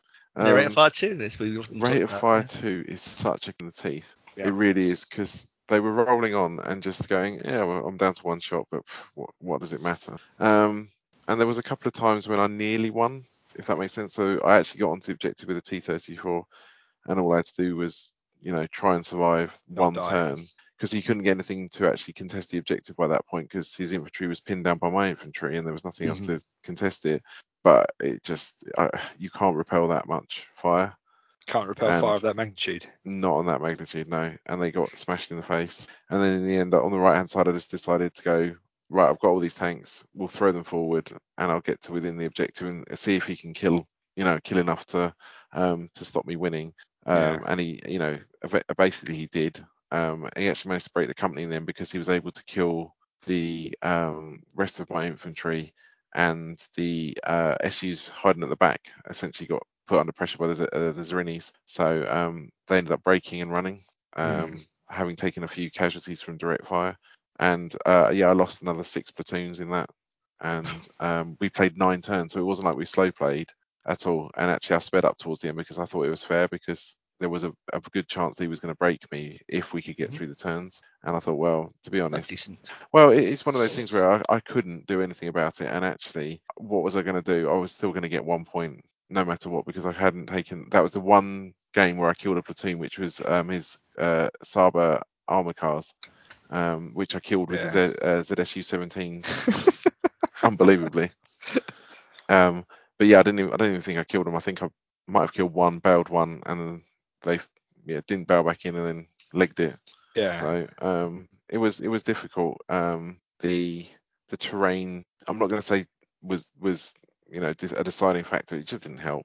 The way it was constructed. I mean, that wooded river line really was a problem. And I mean, the town was significant as well. The town must have been 8 to 10 buildings, so it wasn't like a small town. It was a decent sized town. There is. Or is it just unobtainable to be the point of like looking at the board and going, I really don't want to play this or this mission, and therefore I must choose this stance? Yes. I think I need to know better what the mission stance what stances give is. You. Yeah. Because like I said in the last one, with a bridgehead scenario against that company across a river into a built up area. Yeah, same as I may as well have just hamstrung myself as much as possible, because that's like the perfect storm of... Well, it's not the perfect storm, it's just a terrible combination of factors. I'm just wondering if sometimes the maneuver options would have been better. And this is what I talked about to Martin actually on the end of the second day, was he was like, don't always attack. Attack's not always the right option, even if you want to attack, because it's all about what scenario you get. And somewhere Mike Everest just twitched at that idea. What's that? Not attacking. Not attacking. Well, no, you can attack. It's just not a stance that... Yeah, I get it. It's a funny one. It genuinely was like a, when someone talks you through and you think, actually, you're right. I just need to know the matrix better and the missions better, and that's just playing games and understanding how those things work. Because on that one, I like I said, Stuart played it really well, because that first time when he actually dashed his tree out of foxholes and across the bridge, I was not expecting that in a month of Sunday. Do you think also we should set some boards up with slightly tournament similar terrain as opposed to what we normally do, which is the slightly nicer, makes more sense? I don't know, because I think because people were bringing the boards to this one, they were generally well stocked with terrain. No, I know, but I mean in terms of the actual layout, like we wouldn't put a river across the board with tree lines either side. I definitely think we should make some harder harder deterring Yeah. decisions, because things can only get better from there, right? If you play the tough Yeah. layouts, then playing a less tough layout is easier. Rocky prep style. Well, yeah, and but I'm not being horrible. We would never consider putting a river, long ways across the table. No, But see, that's always been my pet hate with rivers and tournaments. It's like rivers always work best when they're against two. They touch two adjacent edges, not opposing edges. Yeah. yeah, So if you cut off a corner, with two crossing points, it's good. It'll have an impact in the game, but not a make or break impact generally. Yeah. yeah. And I think it leads to the one thing I would have liked to have seen was probably predetermined on the boards if that was possible. I'm not saying it would have been free, and that's an awful lot of 10 tables of people bringing terrain Yeah. that wasn't his, but having the same agreement on all of the terrain for every battle, so there was no you didn't have to talk people through it almost, because it was obvious. I don't know if that makes any difference, but certainly you do have that So discussion then about rivers and saying, is it fordable? if you Because remember, I did that once for the desert tournaments for, you did, and it didn't make a blind bit of difference because people still did what they wanted. So, Oh, I just thought it was interesting. I mean, if that river had been impassable, I think it would have turned into a non-game. yeah, But the You- problem is, it's still down to the players to agree that, because there's Yeah. no rule that says it has to be a game. It's a tournament. I think it's that is one of the nice things about Rivalry, in that the mission is set for the board, Yeah, so you won't get the ones that don't make sense on the boards where it doesn't make sense. Is that still a thing with rivalry in the Yeah. version? Yeah. Excellent. Every mission is on the table. and I think that's fine. I don't have any problem with that. In fact, I think that is a nice variation on having the stances and having the matrix, Yeah. because essentially it's just predetermining that. Yeah. I mean, How does it? How does it what do? mhm. Who's doing what? Is it how does it decide who's the attacker and who's the defender? Is it based on You still the have your type of company? stances, Okay. Oh, it's just that the I mission is think. predetermined. No, the mission's predetermined, and then you have no. It's done by company. It's the version 3 style. So if you're Right. armored, you have 2 points, Yep. 0 points if you're infantry, and 1 point if you have a um, Panzer Grenadier company. Essentially, Okay. I think. I don't So know. yeah, I don't, It the makes other sense on the day. But the other thing you have there is you have the swap out. So for Karavari, you have a point swap out where you can go, right, I've got an A list and a B list, and you get to know the mission and your opponent's formation name, mm, and then you decide if you're doing A or B as to whether or not you want to use the list with more infantry in or the list with more tanks in, kind of thing. see, I'm not sure on that, because I think there's too many variables for me as a player. I think I'd rather have just my Oh, you list. don't have to. And You don't no, have to no, do no. that, I appreciate that, because you could also done the Axis Allied swap on this one, couldn't you? which I'm definitely doing next year. Okay. I think that the best way to do that is how Rex did it, because he did his Romanian. So all he was changing out, Yeah. which was genius, all he was changing out was the support Support unit. option. Yeah, which Nice. made up I can't remember. He might have been 40 points. But he had 3 elephants for his Yeah. Germans, and I think he had T-34-85s for his Soviet version. But to me, that makes sense, because it's essentially the same army with a tweak. So Yeah. you're not trying to rethink how you. I mean, I had enough bloody trouble working out to play the list I had, let alone trying to work out 2 lists. Um, But yeah, I quite like, and also the other thing is variety is the spice of life, right? So the fact that Rivalry does it in a slightly different way with predetermined yeah. scenarios, brilliant. Yep. Yeah. That's just another plus point. Not everyone wants the same thing, and I don't have any problem with the stances or the way that the matrix work. I think that actually just it would probably make setup faster as well. Yeah. Well, yeah. So that makes sense to me as well. That if you already know the predetermined mission and you're just working out who's the attack and defender, that's going to get you set up quicker than it is working out stances and then rolling on the matrix, then working out what scenario is and all Yeah. of that. It kind of hotshots that startup. So my game 5 was one of the ones where you kind of question why you play the hobby at all, really. Right? Um, Yeah, didn't you get schooled up?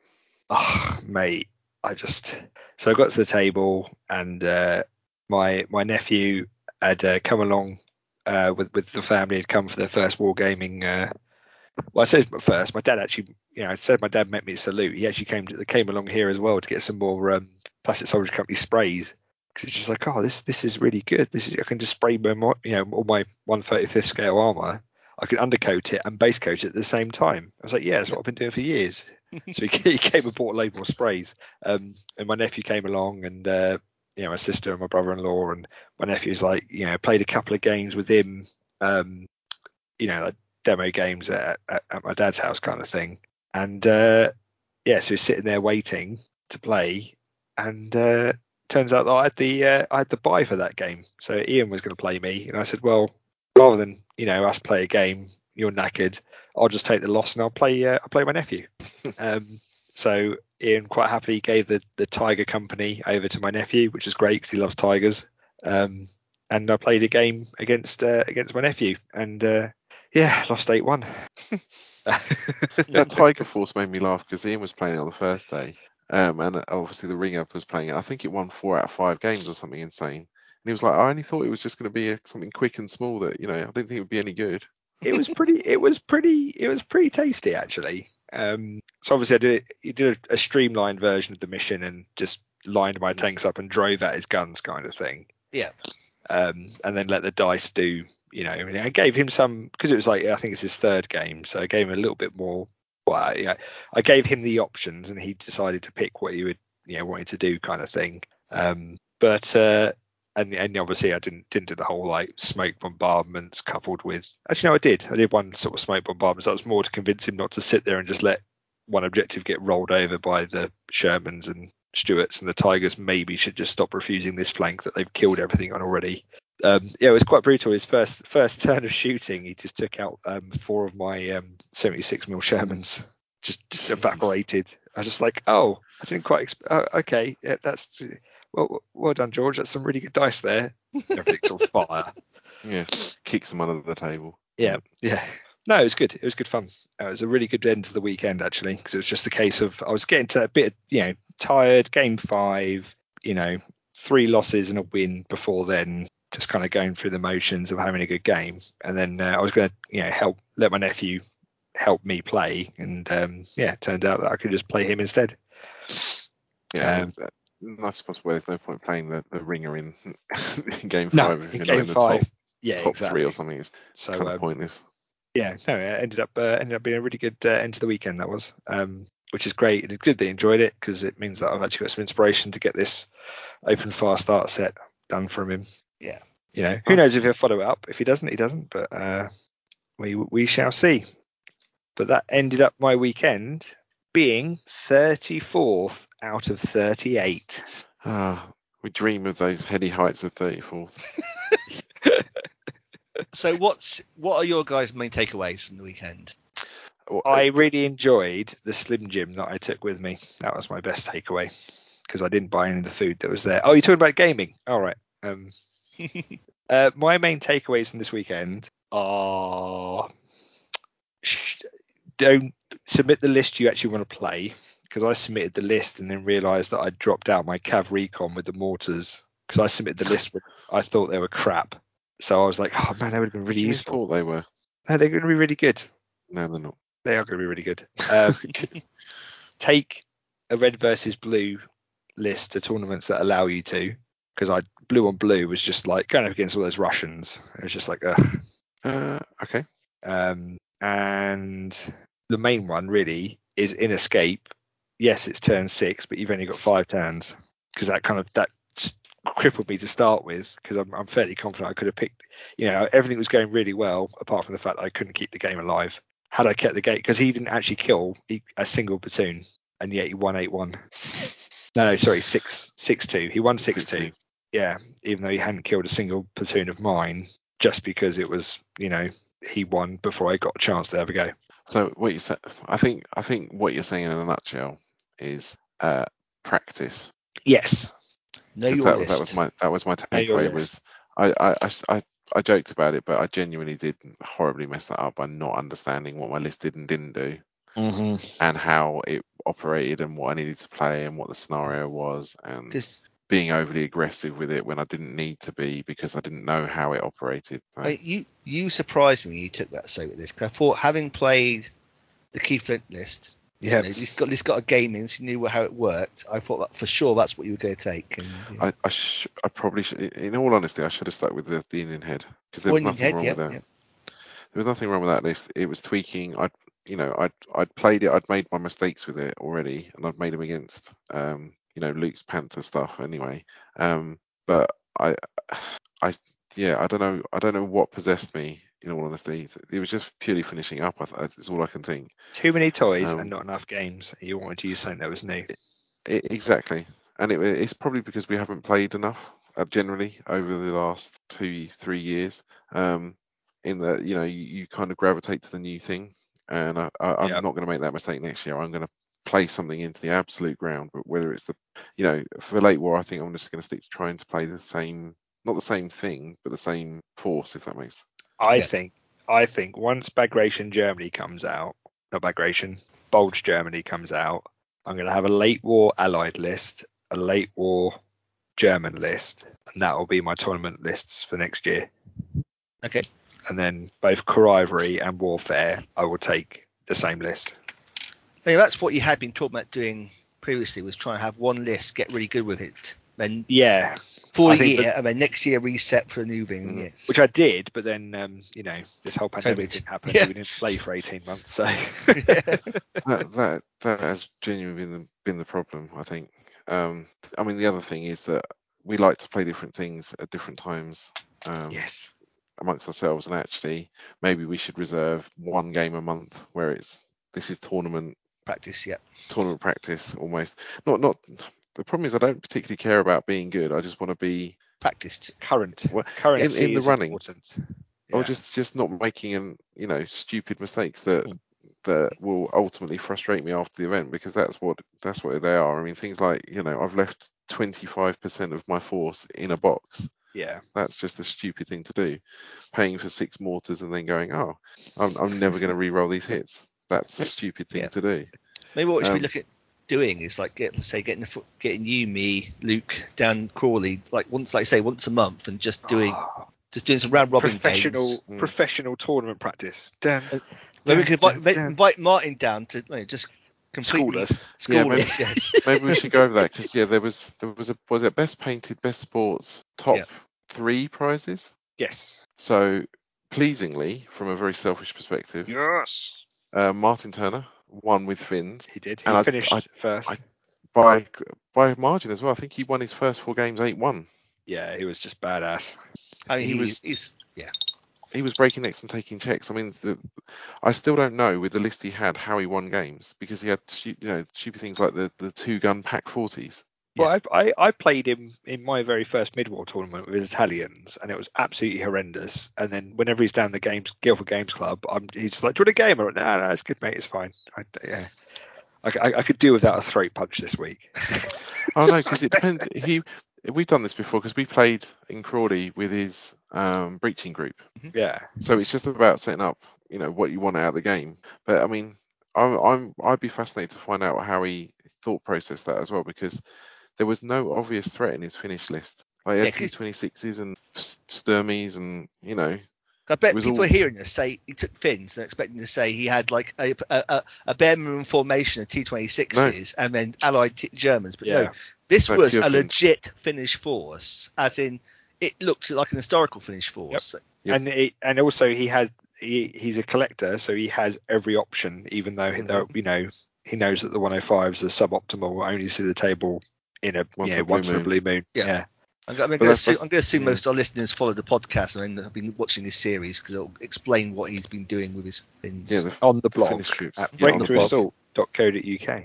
But yeah, I was very happy with that. I mean, he did have some really good luck, I think, against Luke. Luke fired 29 dice of machine gun against one of his infantry units and didn't kill anyone.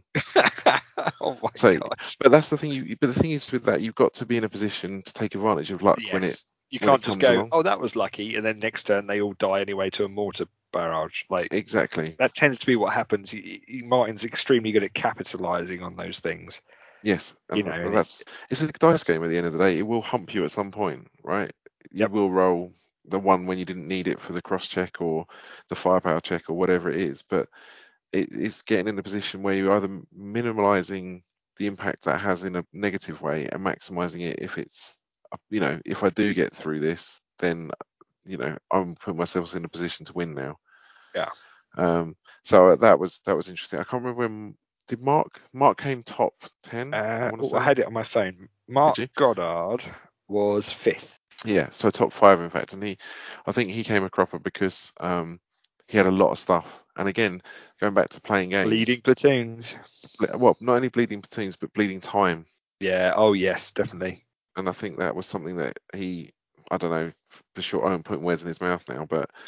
You know, the fact that there's a lot of armoured cars in there. The top 6 was Martin Turner, who finished T26 and Infantry Company. Mm-hmm. Second was Richard Butler, with his German Armoured Panzer Grenadier Company. Was that the Pack Front Greyhound as well?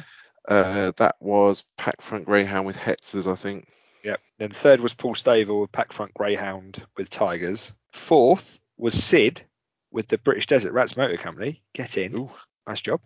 Yep. Fifth was Mark Goddard with the British Recce Squadron. And then sixth was Luke and the Ringer. Yeah. I know. The real lesson here is don't turn up on day one. Yeah. Let someone else play for you. Yeah, because I think he lost. Did he lose? He might have lost both games, but still took platoon in day 2. Yeah. The other lost both or lost one, drew one. But yeah, all his points were accumulated on day 1 when he wasn't there. That's the way to do it. You can't argue with that. That's fun. That's awesome. Yeah, no, great tournament, and I thoroughly recommend if you can make this 2022s at Farnborough, it'd be great to see you there. Yeah, I mean it is probably. I'm not going to big it up too much, but it's almost certainly the premier Flames of War tournament that's based in Reading, or thereabouts, close to. Well, no, genuinely, it's one of the ones I think we always look forward to attending. I think Ian runs it phenomenally well. The venue's usually cracking. The people that we, I mean, like I said, we got people coming from all over Europe to play. Yes. I mean, it's incredible, and just playing different people with different lists and different ideas is always going to be enjoyable, even if it's a learning experience. Mm-hmm. So Lee, can we get you to commit to come into 2022? Maybe. Oh. You didn't say no. Awesome. But yeah, very happy, and I think Soren won. Someone best painted, didn't it? Best painted, yeah. And then deserted because his force was so good. Oh my gosh, was it beautiful and available apparently? Yes, yeah, apparently he's selling it now. So if you fancy a well-paid American force, then go talk to him. It would only be £15 million after Brexit. Was it Steve Hughes? I think so. Yes. Yes, Steve Hughes got most sporting, which is thoroughly deserved. And then I think. The best table, it was Stephen Hughes, yeah. Best table tied with himself was Mark Goddard. It was. Who won no prize, which was extremely gratifying. Just to see his face. You got to thank you. Well, he's already got 2 lovely tables. And what do you need? To be fair, I did help him carry his trunk to his car at the end of the show. I thought that the premise of those things was always that you got given something you don't need. So surely you should have been given like a pre-painted building, like to round out the rest of the terrain he's got, because he doesn't need it. It's like, best painted winning a set of gaming tokens or something random. Yeah. Yeah. Should we go into an officer answers? Yes. Oh, yes. Excellent. So, Andrew Graves asks, a buddy and I just jumped into Great War. Oh, that sounds painful. Mind the barbed wire. Yep. Can you tell us your thoughts on it? Any favoured armies or formations? Looking for more info about it, but it's not easy. Looks at the window, looks at the garage, looks at the US and German armoured companies that are sitting there. Not armoured companies, battalion forces that are sitting there forlornly. I mean, Great War's it's its own thing. It really is its own thing, isn't it? It is, from what I can tell. Divisive. I think it is divisive because I think a lot of people go, "Oh, I want tanks and artillery guns," and then actually, I think that they're misleading and they're in there because it's what everyone wants and that's what people buy. But I think the actual game is hiding behind just the infantry actions. Yeah, you can play it just. It's probably a lot better. I have and do the armor really for the Germans. I do have an A7, where it is, A7V. Yeah, that they made like 12 or something ridiculous. Yeah, there's like 30 or something, entire war or something. And one of them is in Australia, obviously, because they captured it and then they kept it and they shipped it home. Yeah, coming over here, stealing our war booty. Yeah. Also, I think that's the title of Beyonce's next album. I think it's fine. I think I would definitely go with Infantry Forces. I would pick those up. The scenarios are actually really good. They're well thought through, to be honest. But you also do need specific terrain. Yeah, the trench systems. You need trench systems. You need blown out woods. You need the barbed wire, the craters. So it's not something you can probably step into too lightly. Yeah, well, I mean, to be fair, it depends on your level of step in, because those stuff are all very easy to proxy with, Oh, yeah, you can just put a piece of paper down and write trench on it. That's fine. Or, at least print out a nice picture or something, and put down a bit of cereal box, old school. Should we?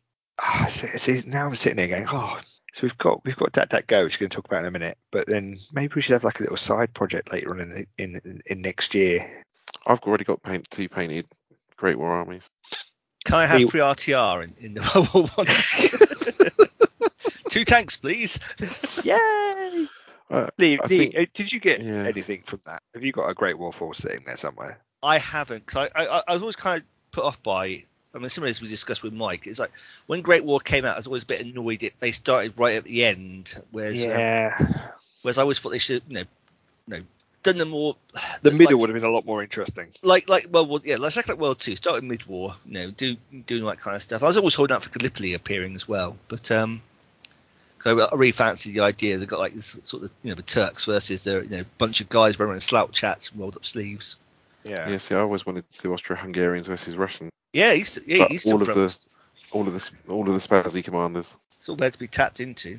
Yeah, we can. I mean, we can look at it. It's a fine game. It's all right as a game if you can suspend your historical disbelief as well. I think we should probably do a Will of Fez fortune about what our special project's going to be next year in our New Year show. Okay.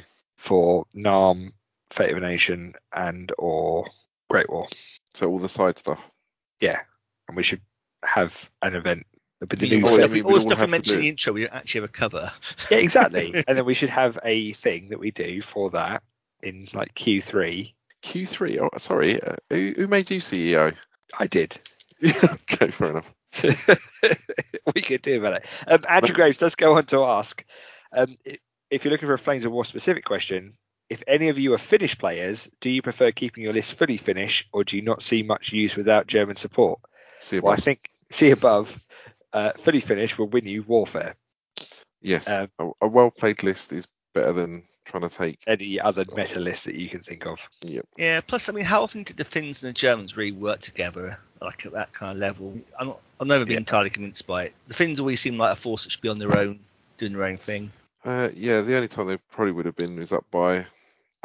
Leningrad, I guess. Yeah, they're probably anchoring down on the flanks. Yeah. Lund, our new patron supporter, asked, will Duncan's new nickname be The Spoon? It will for the foreseeable future. Fun. I mean, he's the Big Spoon. Just to clarify. Yes, he is the Big Spoon. Always. Whether you like it or not. Yeah. Martin, Warfare Winner Turner, says, is the L6 list of Stinking Bishop more palatable than a pack of Camembert? More than palatable than what? A pack of Camembert? Yeah. No, I like Camembert. As in pack front. Oh my god. What's worse? Pack front or L6 Horde? Do you think? I think pack front. Because at least if you're playing L6 Horde, you're playing mid-war, which obviously is the far superior period. Yes, alright. I think personally pack front's easier to get rid of if you've got the right tools. I think the L6 is problematic to get rid of, period. Yeah, no, I nearly bought some L6s to the Italians, and then I realised what I was doing. I went, no! Threw them out the window. Oh, no, you can do that, but you then have to play Eastern Front only. Yes, which I want to do desert. I want sand in my boots. Oh. Darren Hart says, acknowledging there are some minor hiccups in the whole global supply chain, my question is about future preparation. Will you be hosting another Dry Brush January this year? And if so, is there a theme? Asking so I can order the models for Christmas. Oh my God. Darren's thought about this like for, yeah, exactly, more than I've thought about it. God, is that really a year ago we did Dry Brush January? Yeah, well, it's December now, buddy. I want to do mid-war because I want to do my Italians. What's to do a mid-war Dry Brush January? Yeah. Well, nothing's getting released before January, really, is it? Exactly. So that would be perfect timing to go back to. I'd suggest, but just to be a bit more friendly, we emphasise the dry brush and have any desert-themed forces, so mid-war, Gulf War era, Teen Yankee kind of thing. Super dry brush January, yeah. Is anything arid. Desert? Anything maybe desert? Surely arid brush. Arid? No, super dry. All right, super dry. Because then I could charge you like £300 for a hoodie. Well, then copyright infringement as well. I'm good. Awesome. I love a lawsuit. Yeah. Yay! Yeah, you get litigation. One. You get one. No, that's a good idea, actually. I like that. We'll have that. Super Dry Brush January. Anything desert. Anything desert painting competition. And you can win some basing sand. No. You can win a T-shirt of your choice from the Teespring store. Or some actual desert sand. Yeah, Mark's got some of that. So yeah, there we go. There we go. Double bubble. Double bubble. I've probably got enough in the bottom of my suitcase somewhere. Martin Turno again asks the question for the next issue is, what has Duncan done with your spoon? It's in my box of Soviets to remind me that they're really not very good. Did you actually get Soviet tokens with it then? No, I got 2 tokens. I got 2 objective markers, which I think is an ironic gift as well about, you're never going to see these. Yeah, maybe you'll actually remember to go take some objectives once in a while. Exactly. Look. These are the things you need to win games. You just need to kill platoons, Duncan. Just turn up, forget the objectives, just kill just pick one unit and shoot everything at it until it dies. Yeah, but that doesn't matter. If you do it twice, you won't be last. Yeah, exactly. 2 platoons is the problem. They've upped the ante. I love how the entire weekend the most you killed was 5 platoons total. No, what do you mean 5 platoons? I didn't kill 5 platoons. I killed 1 platoon, Eddie. Yeah, the most you would have killed was 5 platoons. The fact you actually only killed 1. Of armoured cars, of all things. Oh, Peter Therin says, the 116 is an extremely competitive list, especially with the pack front card. What would a still competitive German list be that could tackle both infantry, the British Scout car and Achilles list, the AVRE Crocodile, and now with the Bulge American, the third pattern jumbo combo that would not be hated by everyone? It's a good point. It's a good question. Yeah. Because well, I think we should bring back Panther. See Bulge German. Is that going to change? I think it will. Because you'll get Jag Panthers. Yep. You'll get Jag Tigers. Yep. But what's a Jag Panther doing that a Ferdinand's not? Or Jag Tiger? Being cheaper because it's not Top Armour 2. Is it going to be cheaper? Maybe. And they must do. They must do something. I think you've got a lot of tools at the moment in the German list generally. I think the difference is going to be the cost. You do, but you don't have the hardware behind it at a cost that works. That's what makes a whole 116 so attractive. It gets you an extra platoon. Like you say, was it 11 point saving over the whole army? Yeah, it's 1 point per unit. Yeah. So it's crackers. On a similar note, Scott Palmer asks, how many times did you all face the 116th Greyhound? I imagine. Once. I did it once, so that's twice, but then Mark faced it twice. Yeah. So that's 4, and then Martin must have played it at least once, I think. Yeah. Oh yeah, he must have done. Luke played it once. That's 6 times then. Oofda. Enough, I think. It's enough. Well, I think there was quite a lot of. I think when I did the analysis on the lists, we got asked that question last time, and we all looked and went, where have they published the lists? There's no lists anywhere. Yeah. Where are they? And it was all on the forum, because we forgot the forum existed, funnily enough. So did time. So did what? Time? So did time. Time and space. Yeah, exactly. I think when I looked at it, there's something like, I think there was 7 German Grenadier lists, or variations of that. Yeah. Here we go. I've got it here. He says hurriedly. So there were 7 German armoured panzer grenadier companies out of 38 lists. But then this was, thinking back to version 3 and the book releases, this was kind of what happened. Is you got, it's a little bit early, but the stuff the early late war was all about Panzer Grenadiers with Fausts everywhere and assault rifles and stuff. It was the Bulge infantry that really kind of made it happen, because you had all the integral Pack-40s that could also bombard. Yes, I'm looking at you, Coxer. Because it was reluctant, so it was cheap enough. That was really the ones that kind of swarmed in and became the hard nut, because at that point you didn't have the benefit of the artillery being boosted against them. So they're super hard to dig out. But then later on, when you got to Desperate Pleasures, that's when you got the min-max, cheaper tanks. Yeah. And then you started to get some really interesting army lists, and Panthers started to come back, and it just gave it enough of a mixed match that you couldn't just sit there and go, everyone's going to have Greyhound, everyone's going to have this one style of list, because you've got the full remit available, and what you need to deal with Greyhound's going to be very different to what you need to deal with, Panther G's, reluctant Panthers with still, probably crappy tactics but good hit on or whatever. Front armor 50,000. I think it tells a story where there was 12 German lists total, I think, submitted of all ilks, and 7 of them were armored Panzer Grenadier companies. They are just the best option at the moment, unfortunately. As much as I love Tigers and Panzer IVs, unless you really get the board that goes with it, Because the thing about the Panzer Grenadier platoon, that list doesn't really care about the terrain mix match, because it's going to be good regardless of what it's going up against. That's true. Because it's not moving through it. It has its own cover because it just digs in. And all you really care about is getting good line of sight for your pack nests, which you've got enough of them to move around that you can kind of, that's the only real decision-making process you've got. And the rest is just sit there and take it. Maybe that's something we'll have to look at long term. I think that's probably a bigger question than we can handle in this short segment. Yeah, it's an interesting one though. Like I said, until the weekend, I hadn't appreciated the true issue of the Greyhound stuff. Yeah. Dale Harper says Finns are Hungarians who stugged better. Finns. Yeah, I think so. And they look better with their concrete armour. Yep. Cement tank, cement stug. Exactly. Tony Hellard asks, is the value of being last in a tournament with a good army worth the wooden spoon? Jesus, am I getting a lot of flack on this? I don't like Tony this. Does say he speaks as a regular wooden spoonist, and he thought his army needs a bit of a tweak. So is the value... So I would always value a well-painted army with a nice theme over it being good. I would always value playing someone who's nice to play against versus any army. So definitely, that's what I'd say there. How about, Tony, before you go to the next event, mate, send us your list before you have to submit it, and we'll do a You and Who's Army, and we'll have a look. Yeah, let's put that out there again, the You and Who's Army thing. If anyone has got a list they want to run through the meat grinder, we'll certainly have a run at it. I'll tell you it's awesome, and then you can look at it and go, oh my God, what have I done? You do the opposite of what... Exactly. Yeah, the opposite of Duncan does. Duncan doesn't. Duncan doesn't, there you go, there's a new segment. Duncan doesn't take artillery. But no, I think, if anyone is interested in that, we can certainly run it through the ring. I think actually, I'll put it out there, maybe we get Martin on to talk about his army as well, about his thought process in building it, because like I said, I think everyone was slightly perplexed at the fact that the Finns were so high. Yeah, pure Finns. Totally. So maybe that's a Q&A session we can do. Andrew Gabry. Sorry, go on.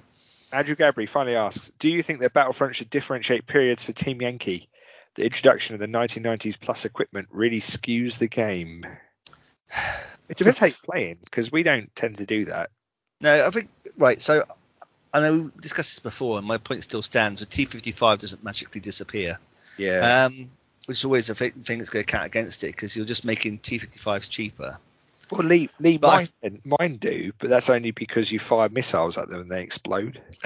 I think it doesn't need periods. It's an agreement. That's what we talked. And we talked about this previously. The gentleman's agreement that you're all going to use tier 1 1990s forces kind of thing. Yeah. And you all go rock up with T-80s and BMP-3s versus Warriors and Challenger 2s. I guess that's kind of the does it need it? It's enforcing it. And how you differentiate. Sorry, go on, Lee. No, so it's how you enforce it and how you actually differentiate it, because you can either set what you. I think you're better off not having so much that, but tiers. But the problem is you can only do tiers retrospectively once you know what's all the ranges are out. Yeah. Because what would have been a tier 1 force stops being that the minute, like you say, No, and then like IPM1 from Stripes, tier one, but now you've got the M1A1s and that kind of thing out. So it's like probably a tier two kind of thing. I need to find the rest of my British. I know they're somewhere. Look up to. Like, yeah, somewhere. I need a week off to go find them. That is the end of an Officer Answers. Yeah. Bonza. Do you know what time it is now? It's late. It's late? It's 11 o'clock. Do you guys want to go to bed? Are you getting old? No, you get free events. Just... Okay. Yeah. I don't want to go to... I'd like people to buy me dinner before they usually pop me that question in. Oh, well, okay. I gave it like chocolate at the show. That's true. You didn't buy me Greg's. I did buy you Greg's. No sausage rolls for you. So events, the 19th and 20th of February, Dat goes forth. Yeah. Dun, it's real. All this should teach you is that peer pressure works. Yep. Well, also it's the fact that we've got a little bit of resurgence going on in Brighton. But I suspect most of the people we're playing with probably having late war forces will make this rather mute. But we'll squish that enthusiasm out of them as well. Exactly. So we're going to be doing, say, 2-day. 5-game red versus blue tournament. Yes, we got 8 tables, so effectively we've got 8 Axis players, 8 Ally players, and you can use any British, American, Italian force, and any German force from Africa Corps, Iron Cross, and Death from Above. Okay. How about Egyptians? But not Ghost Panzers. But not Ghost Panzers because it's a bit too late. Fine, no, perfect. Yeah. No Egyptians. Yes, yeah, so I put no Egyptians. Yeah, I put Iron Cross in because it lets you do like Sicily and late Tunisian era forces a bit better. Oh, it also lets you do Africa Corps better than Africa Corps. There's that. Yes. Shots fired. There are some restrictions. I haven't gone through yet because I was going to go through and like take out some of the Eastern Front Italian cards. And I thought I'll just let the players work that bit out. But we're going to be a restriction, basically. One of the things we alluded to in their Officer Answer was the L6 Horde issue. So I'm not going to ban formation cards from the command cards. What I'm saying, though, is stuff like the Armored Car Squadrons, so that's the 3 British ones, the US M3A1, all the German ones, and the Italian AB41s, plus the L6 Light Tank Company. You can have them, but only as a second formation. Okay. And the idea here is that basically you're not using either double L6s to get huge horde or using armoured cars as a Marder delivery system. I mean, you might still be able to do it, but you're going to have to take a penalty of having a tax of another formation of, just to limit what you can do. But that doesn't apply to the Italian motorcycle company, right? No, that's an infantry formation. Yes! Does that stop, though, the 2 formations where you got the armoured cars and the L6? Yes, that would, because they can't both be second. No, they can't be second to each other. Yeah, you need a primary formation. I was asking because of wording. Because if you say they've got to be, essentially you could read that as a two companies. So you don't have to take a primary and a secondary. Well, they can only be taken as a second formation. So on the stress, can only be because that way they can't ever be a primary formation. Yep. Yeah. Good. Okay. I think that's fine. Yeah. I mean, they're not killer by themselves. It's just the fact that they grant you access to all the support stuff and they're cheap. You said, like I say, with double Marders and that kind of thing. Well, the L6 we have 2 lots of L6s, Lanciers, 25 pounders, and a single like 88 or something. And it's a grind. All of my stuff is going to have transport. Yeah, that's cool. I like that. So I mean, the emphasis here is try and get people to bring like forces that feel historical kind of thing. I would try. I'm not going to go through like say start banning stuff. I want to try and do some gentle nudging in the right direction. Is it like the rule of Richard? Don't be a Richard. Don't be a Richard. Don't be a Nixon. Precisely that. Yeah. We're going to use the extended mission chart and battle stances. But what I'm going to do is we're going to have like basically 6 tokens, 1 to 6. At the start of each round, we'll draw one out the hat and then throw it away afterwards. So you'll basically work out your stances, and then instead of rolling, you'll be playing whatever mission 2 is or mission 4 is, or whatever that. It's fun. And hopefully, that should get rid of a lot of chance of repetition in the missions. It probably won't. Well, it's different. It's different. Yeah, and obviously, once you get into day 2, you know what tokens are out the bag. People probably start trying to meta it by going, are you playing 4D chess kind of thing. Yeah, Nathan's going to see the Matrix. Is that what you're saying? Yeah, but in fact, I so Nathan will almost certainly be running the show, and I'll be playing if we need to. The balance sides up. So. Okay. Oh. Well, I've already decided that I'm taking Italian, and that day one pizza will be Stranger Wings. Yep. So all I've got to decide is what day two pizza will be, because the pizzas are very good. Yes. And slice of dice. Yep.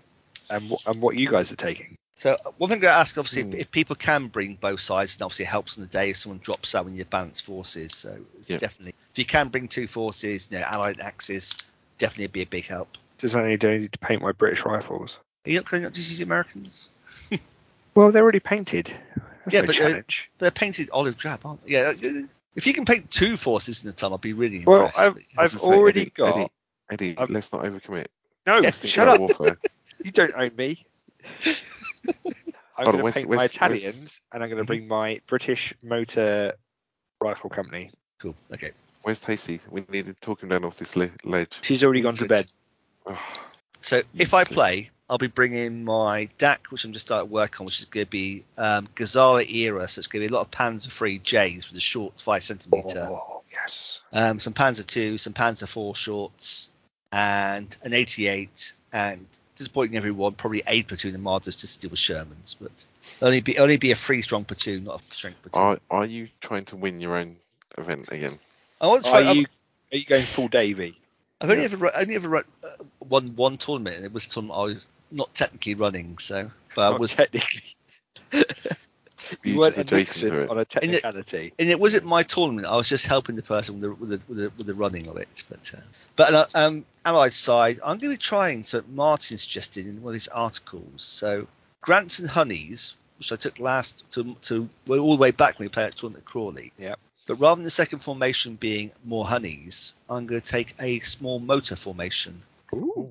Because like I say, Mike wrote up, and it's like a HQ of 3 Grants, 2 platoons of 4-strength Grants, a platoon of 4-strength Honeys. That's your one formation, and the second formation is basically the compulsory choices of a motor company. So it's 1 platoon of motor rifles, 1 platoon of carriers, and 1 platoon of 6-pounders, and then you have 4 25-pounders in reserve. In support, and obviously the universal carriers give you your spearhead. The motor formation gives you a formation that's at the table while your Grants are off table and in reserve, basically. So it's a really intriguing little force. How many? What is that? So it's the motor company and Grants. Yeah. So is all your points going into the Grants then? Yeah, because the Grants are like 18 points for free. So because you've got 3 lots of free, that's straight away. They are a big sink. Chunky. I mean, they're also tough. Oh, I don't know. Oh, I mean points. Sorry, yeah, I think the Grants are the primo. Yeah. But I do love Grants. I've got to have them. So, that's what Duncan, you going to take, Duncan? Yeah. Well, I'm going to take for the Axis. I will probably take the Italians. So Italian Semoventi or Italian Paris. So was this your list where everything had a barrage? Was it pretty much the same Monty? This is all the templates. So hold on, I'll find it. I'll come back to this. In terms of the Allied one, I will either be the Americans if I can get them done. Although I think I've underestimated how much stuff is actually in there. Because there's a lot. There is a lot. It's all the vehicles as well, and I absolutely hate painting half tracks. They are the worst because you have to paint like the inside as well, and it's just a pain. So ideally, it'll be them. If it's not them, it will be the British early war company that I've got that I was revamping. So the Australian Div Cavalry. So I've not played with them for a while. That just needs a bit of sprucing. So that'd be quite interesting to play actually.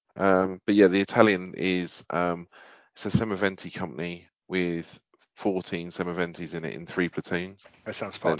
Then it's 2 batteries of 25-pounders. 2 batteries of 25-pounders. 125 pounders in the British player. Gotcha. Exactly. 1 OP, then 2 single Lanciers on trucks, and then a parachutist D platoon. Nice. And it's 5. What's that one? Yeah, 5 barrage templates. And I say you can complain it's not historically themed. So. Well, I'm not sure I can. I think it's a bit cheesy. I mean, the other option is I could drop all the support options to put the parachute because I think I have got enough to do a small formation of those. Mm-hmm. Nice. And they're quite cool. Cool. So that's the 19th and 20th of February. That goes forth in Brighton. Yep. And the tickets are available on the soon on the Dice Saloon website. Is that right? I was going to say, will they be through the DS? Okay. They'll be through Dice Saloon. I think it's good. We're looking at £35 a ticket, which covers both days. Does it cover pizza? Doesn't cover pizza, sadly. No, you have to buy pizza separate. Need to string Axel up by his toes. It's totally worth it, though. And what I'll try and do is, once we know who's coming, I'll try and organise some. I'll get like a book a table in the Eastern Eye Indian at the road. I'll like a social post Saturday game social or something. Yes. Nice. Then we have the 9th and 10th of April is Corrivalry at Battlefield Hobbies in Daventry. 100-point late wars with mission specific tables. Tickets for that are via the Battlefield Hobbies website, which hopefully I'll get these two reprobates to come along to as well, because that'd be fun. I'm definitely interested in attending. I'm interested. I'll have to see how I do on timing. Well, the other thing is on the 7th and 8th of May, there is Buningrad at Battlefield Hobbies again, which is a 100-point mid-wars competition, but with amended points, because they did that whole hating on side armor 8 thing. Hating on side armor. So, well, it's just a way to stop all the Churchill spam, I think, and try to get the medium tanks that are actually heavy tanks in mid-war back on the table. Give them some love. Yeah. 12th to 14th of August, to be confirmed, is something called the ETC, but who knows who goes to that. What's that? Whatever. Yes. And then the 13th and 14th of August is possible, but not confirmed yet. The British Historical Gaming Society might be running a competition at the Nottingham Trent University. And further details TBA. Obviously, it's a while away yet. And then on the 12th and 13th of November next year is November Warfare at Farnborough, which we've just been talking about. Yep. Do you reckon can I use my incompetence to swing getting a ticket for that early to like confirm my attendance with Ian? Just say Ian, I need to reclaim the honour. Exactly. I need to scrounge up some self-esteem from somewhere. I'm just glad it's earlier in the month, so it's not near Tacy's birthday. Well, it's not near Salute as well, because Salute's back on again, isn't it? April. Yes, it'll be back in April. Obviously, that's not a tournament show, but it is a show nonetheless. So that is events so far. If you have any events that you want us to promote, send us an email. Oh, it's not all events. We got the Canadian one. Oh, Canadian. Exactly. We forgot Jacob's one. Well, you forgot Jacob's one. I think I sent it to you, so I'm indemnifying myself from this. Well, have you got the details in front of you? Oh God, I've got it in front of me. Really? Yep. I sent it to you. Well, you did many things, including winning a wooden spoon. So to reclaim your honour, I haven't got any honour left. Here we go. Here we go. Scrolling back through, we have far too much. It ain't hobby chat stuff. Yeah, there it is. So on the 8th of January. 16-player event, mid-war, 90-point threshold, so 90-point limit, but only 70 points on the city table. So it's going to be hosted in Red Claw. I'm not sure where Red Claw is, but if you look at the Edmonton Tactical Facebook page, information will be on there. There is a 1st of January time limit for lists to be due in. Does this mean I need to edit this podcast pretty quickly? If possible, that'd be super. There'll be prizes for best general, best sport, best table, and best painted army. Beginners are welcome, and loner armies are apparently available, which I assume is available. So, if you are interested in playing, if you are in Canada, if any tournament in the world was going to give you an army to play with, it would have to be the Canadian one, right? Absolutely, yeah, and it'd be well painted and very polite. Yeah. And every 8-1 loss comes with a profuse apology. So yeah, if you are in Canada and you're interested in participating, if you drop them a line, they're EdmontonFlamesOfWar@gmail.com. Whoop whoop, and that's the Edmonton Tactical Tabletop Wargaming Association. Who are one of our patrons? So you can't got to say it. Exactly. Maybe next year, like dodgeball, then. Maybe next year we can have enough patrons to pay for our airfare out there to Canada. To Canada, it's a lot of patrons. It's a lot of patrons. It's a worthy goal. I think the only fans route might be more likely to get the funding. I don't think advertising will be signing autographs and stuff like that will garner too much support either. Well, we'll see. If we sell a lot of Teespring shirts, maybe. I don't think you've seen the markup that I put on them. Because Do we lose money? We make pennies on each one. Yes. Because I didn't think it was appropriate to actually make profit. A loving audience. Yeah. So there is a tiny amount on each one. So if you want cool kit, just have a crack. Is it time to shoot the scoot then, gentlemen? I think it so. It is, and I think it should be a cross check of 2. Could you want to win something?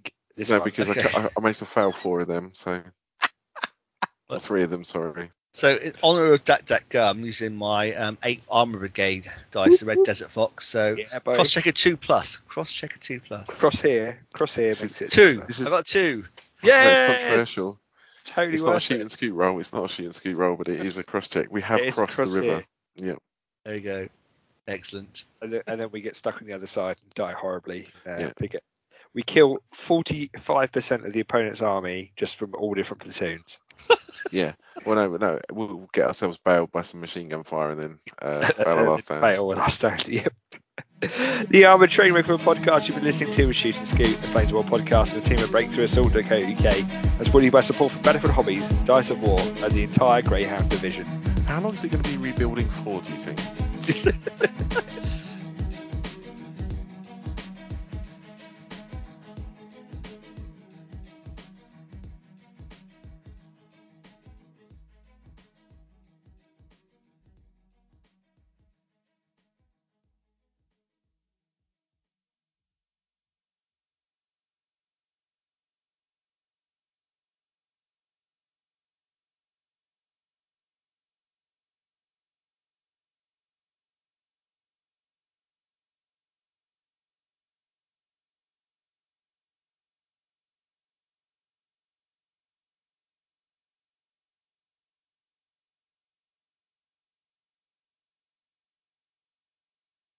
Bash the bishop. Right, we are recording.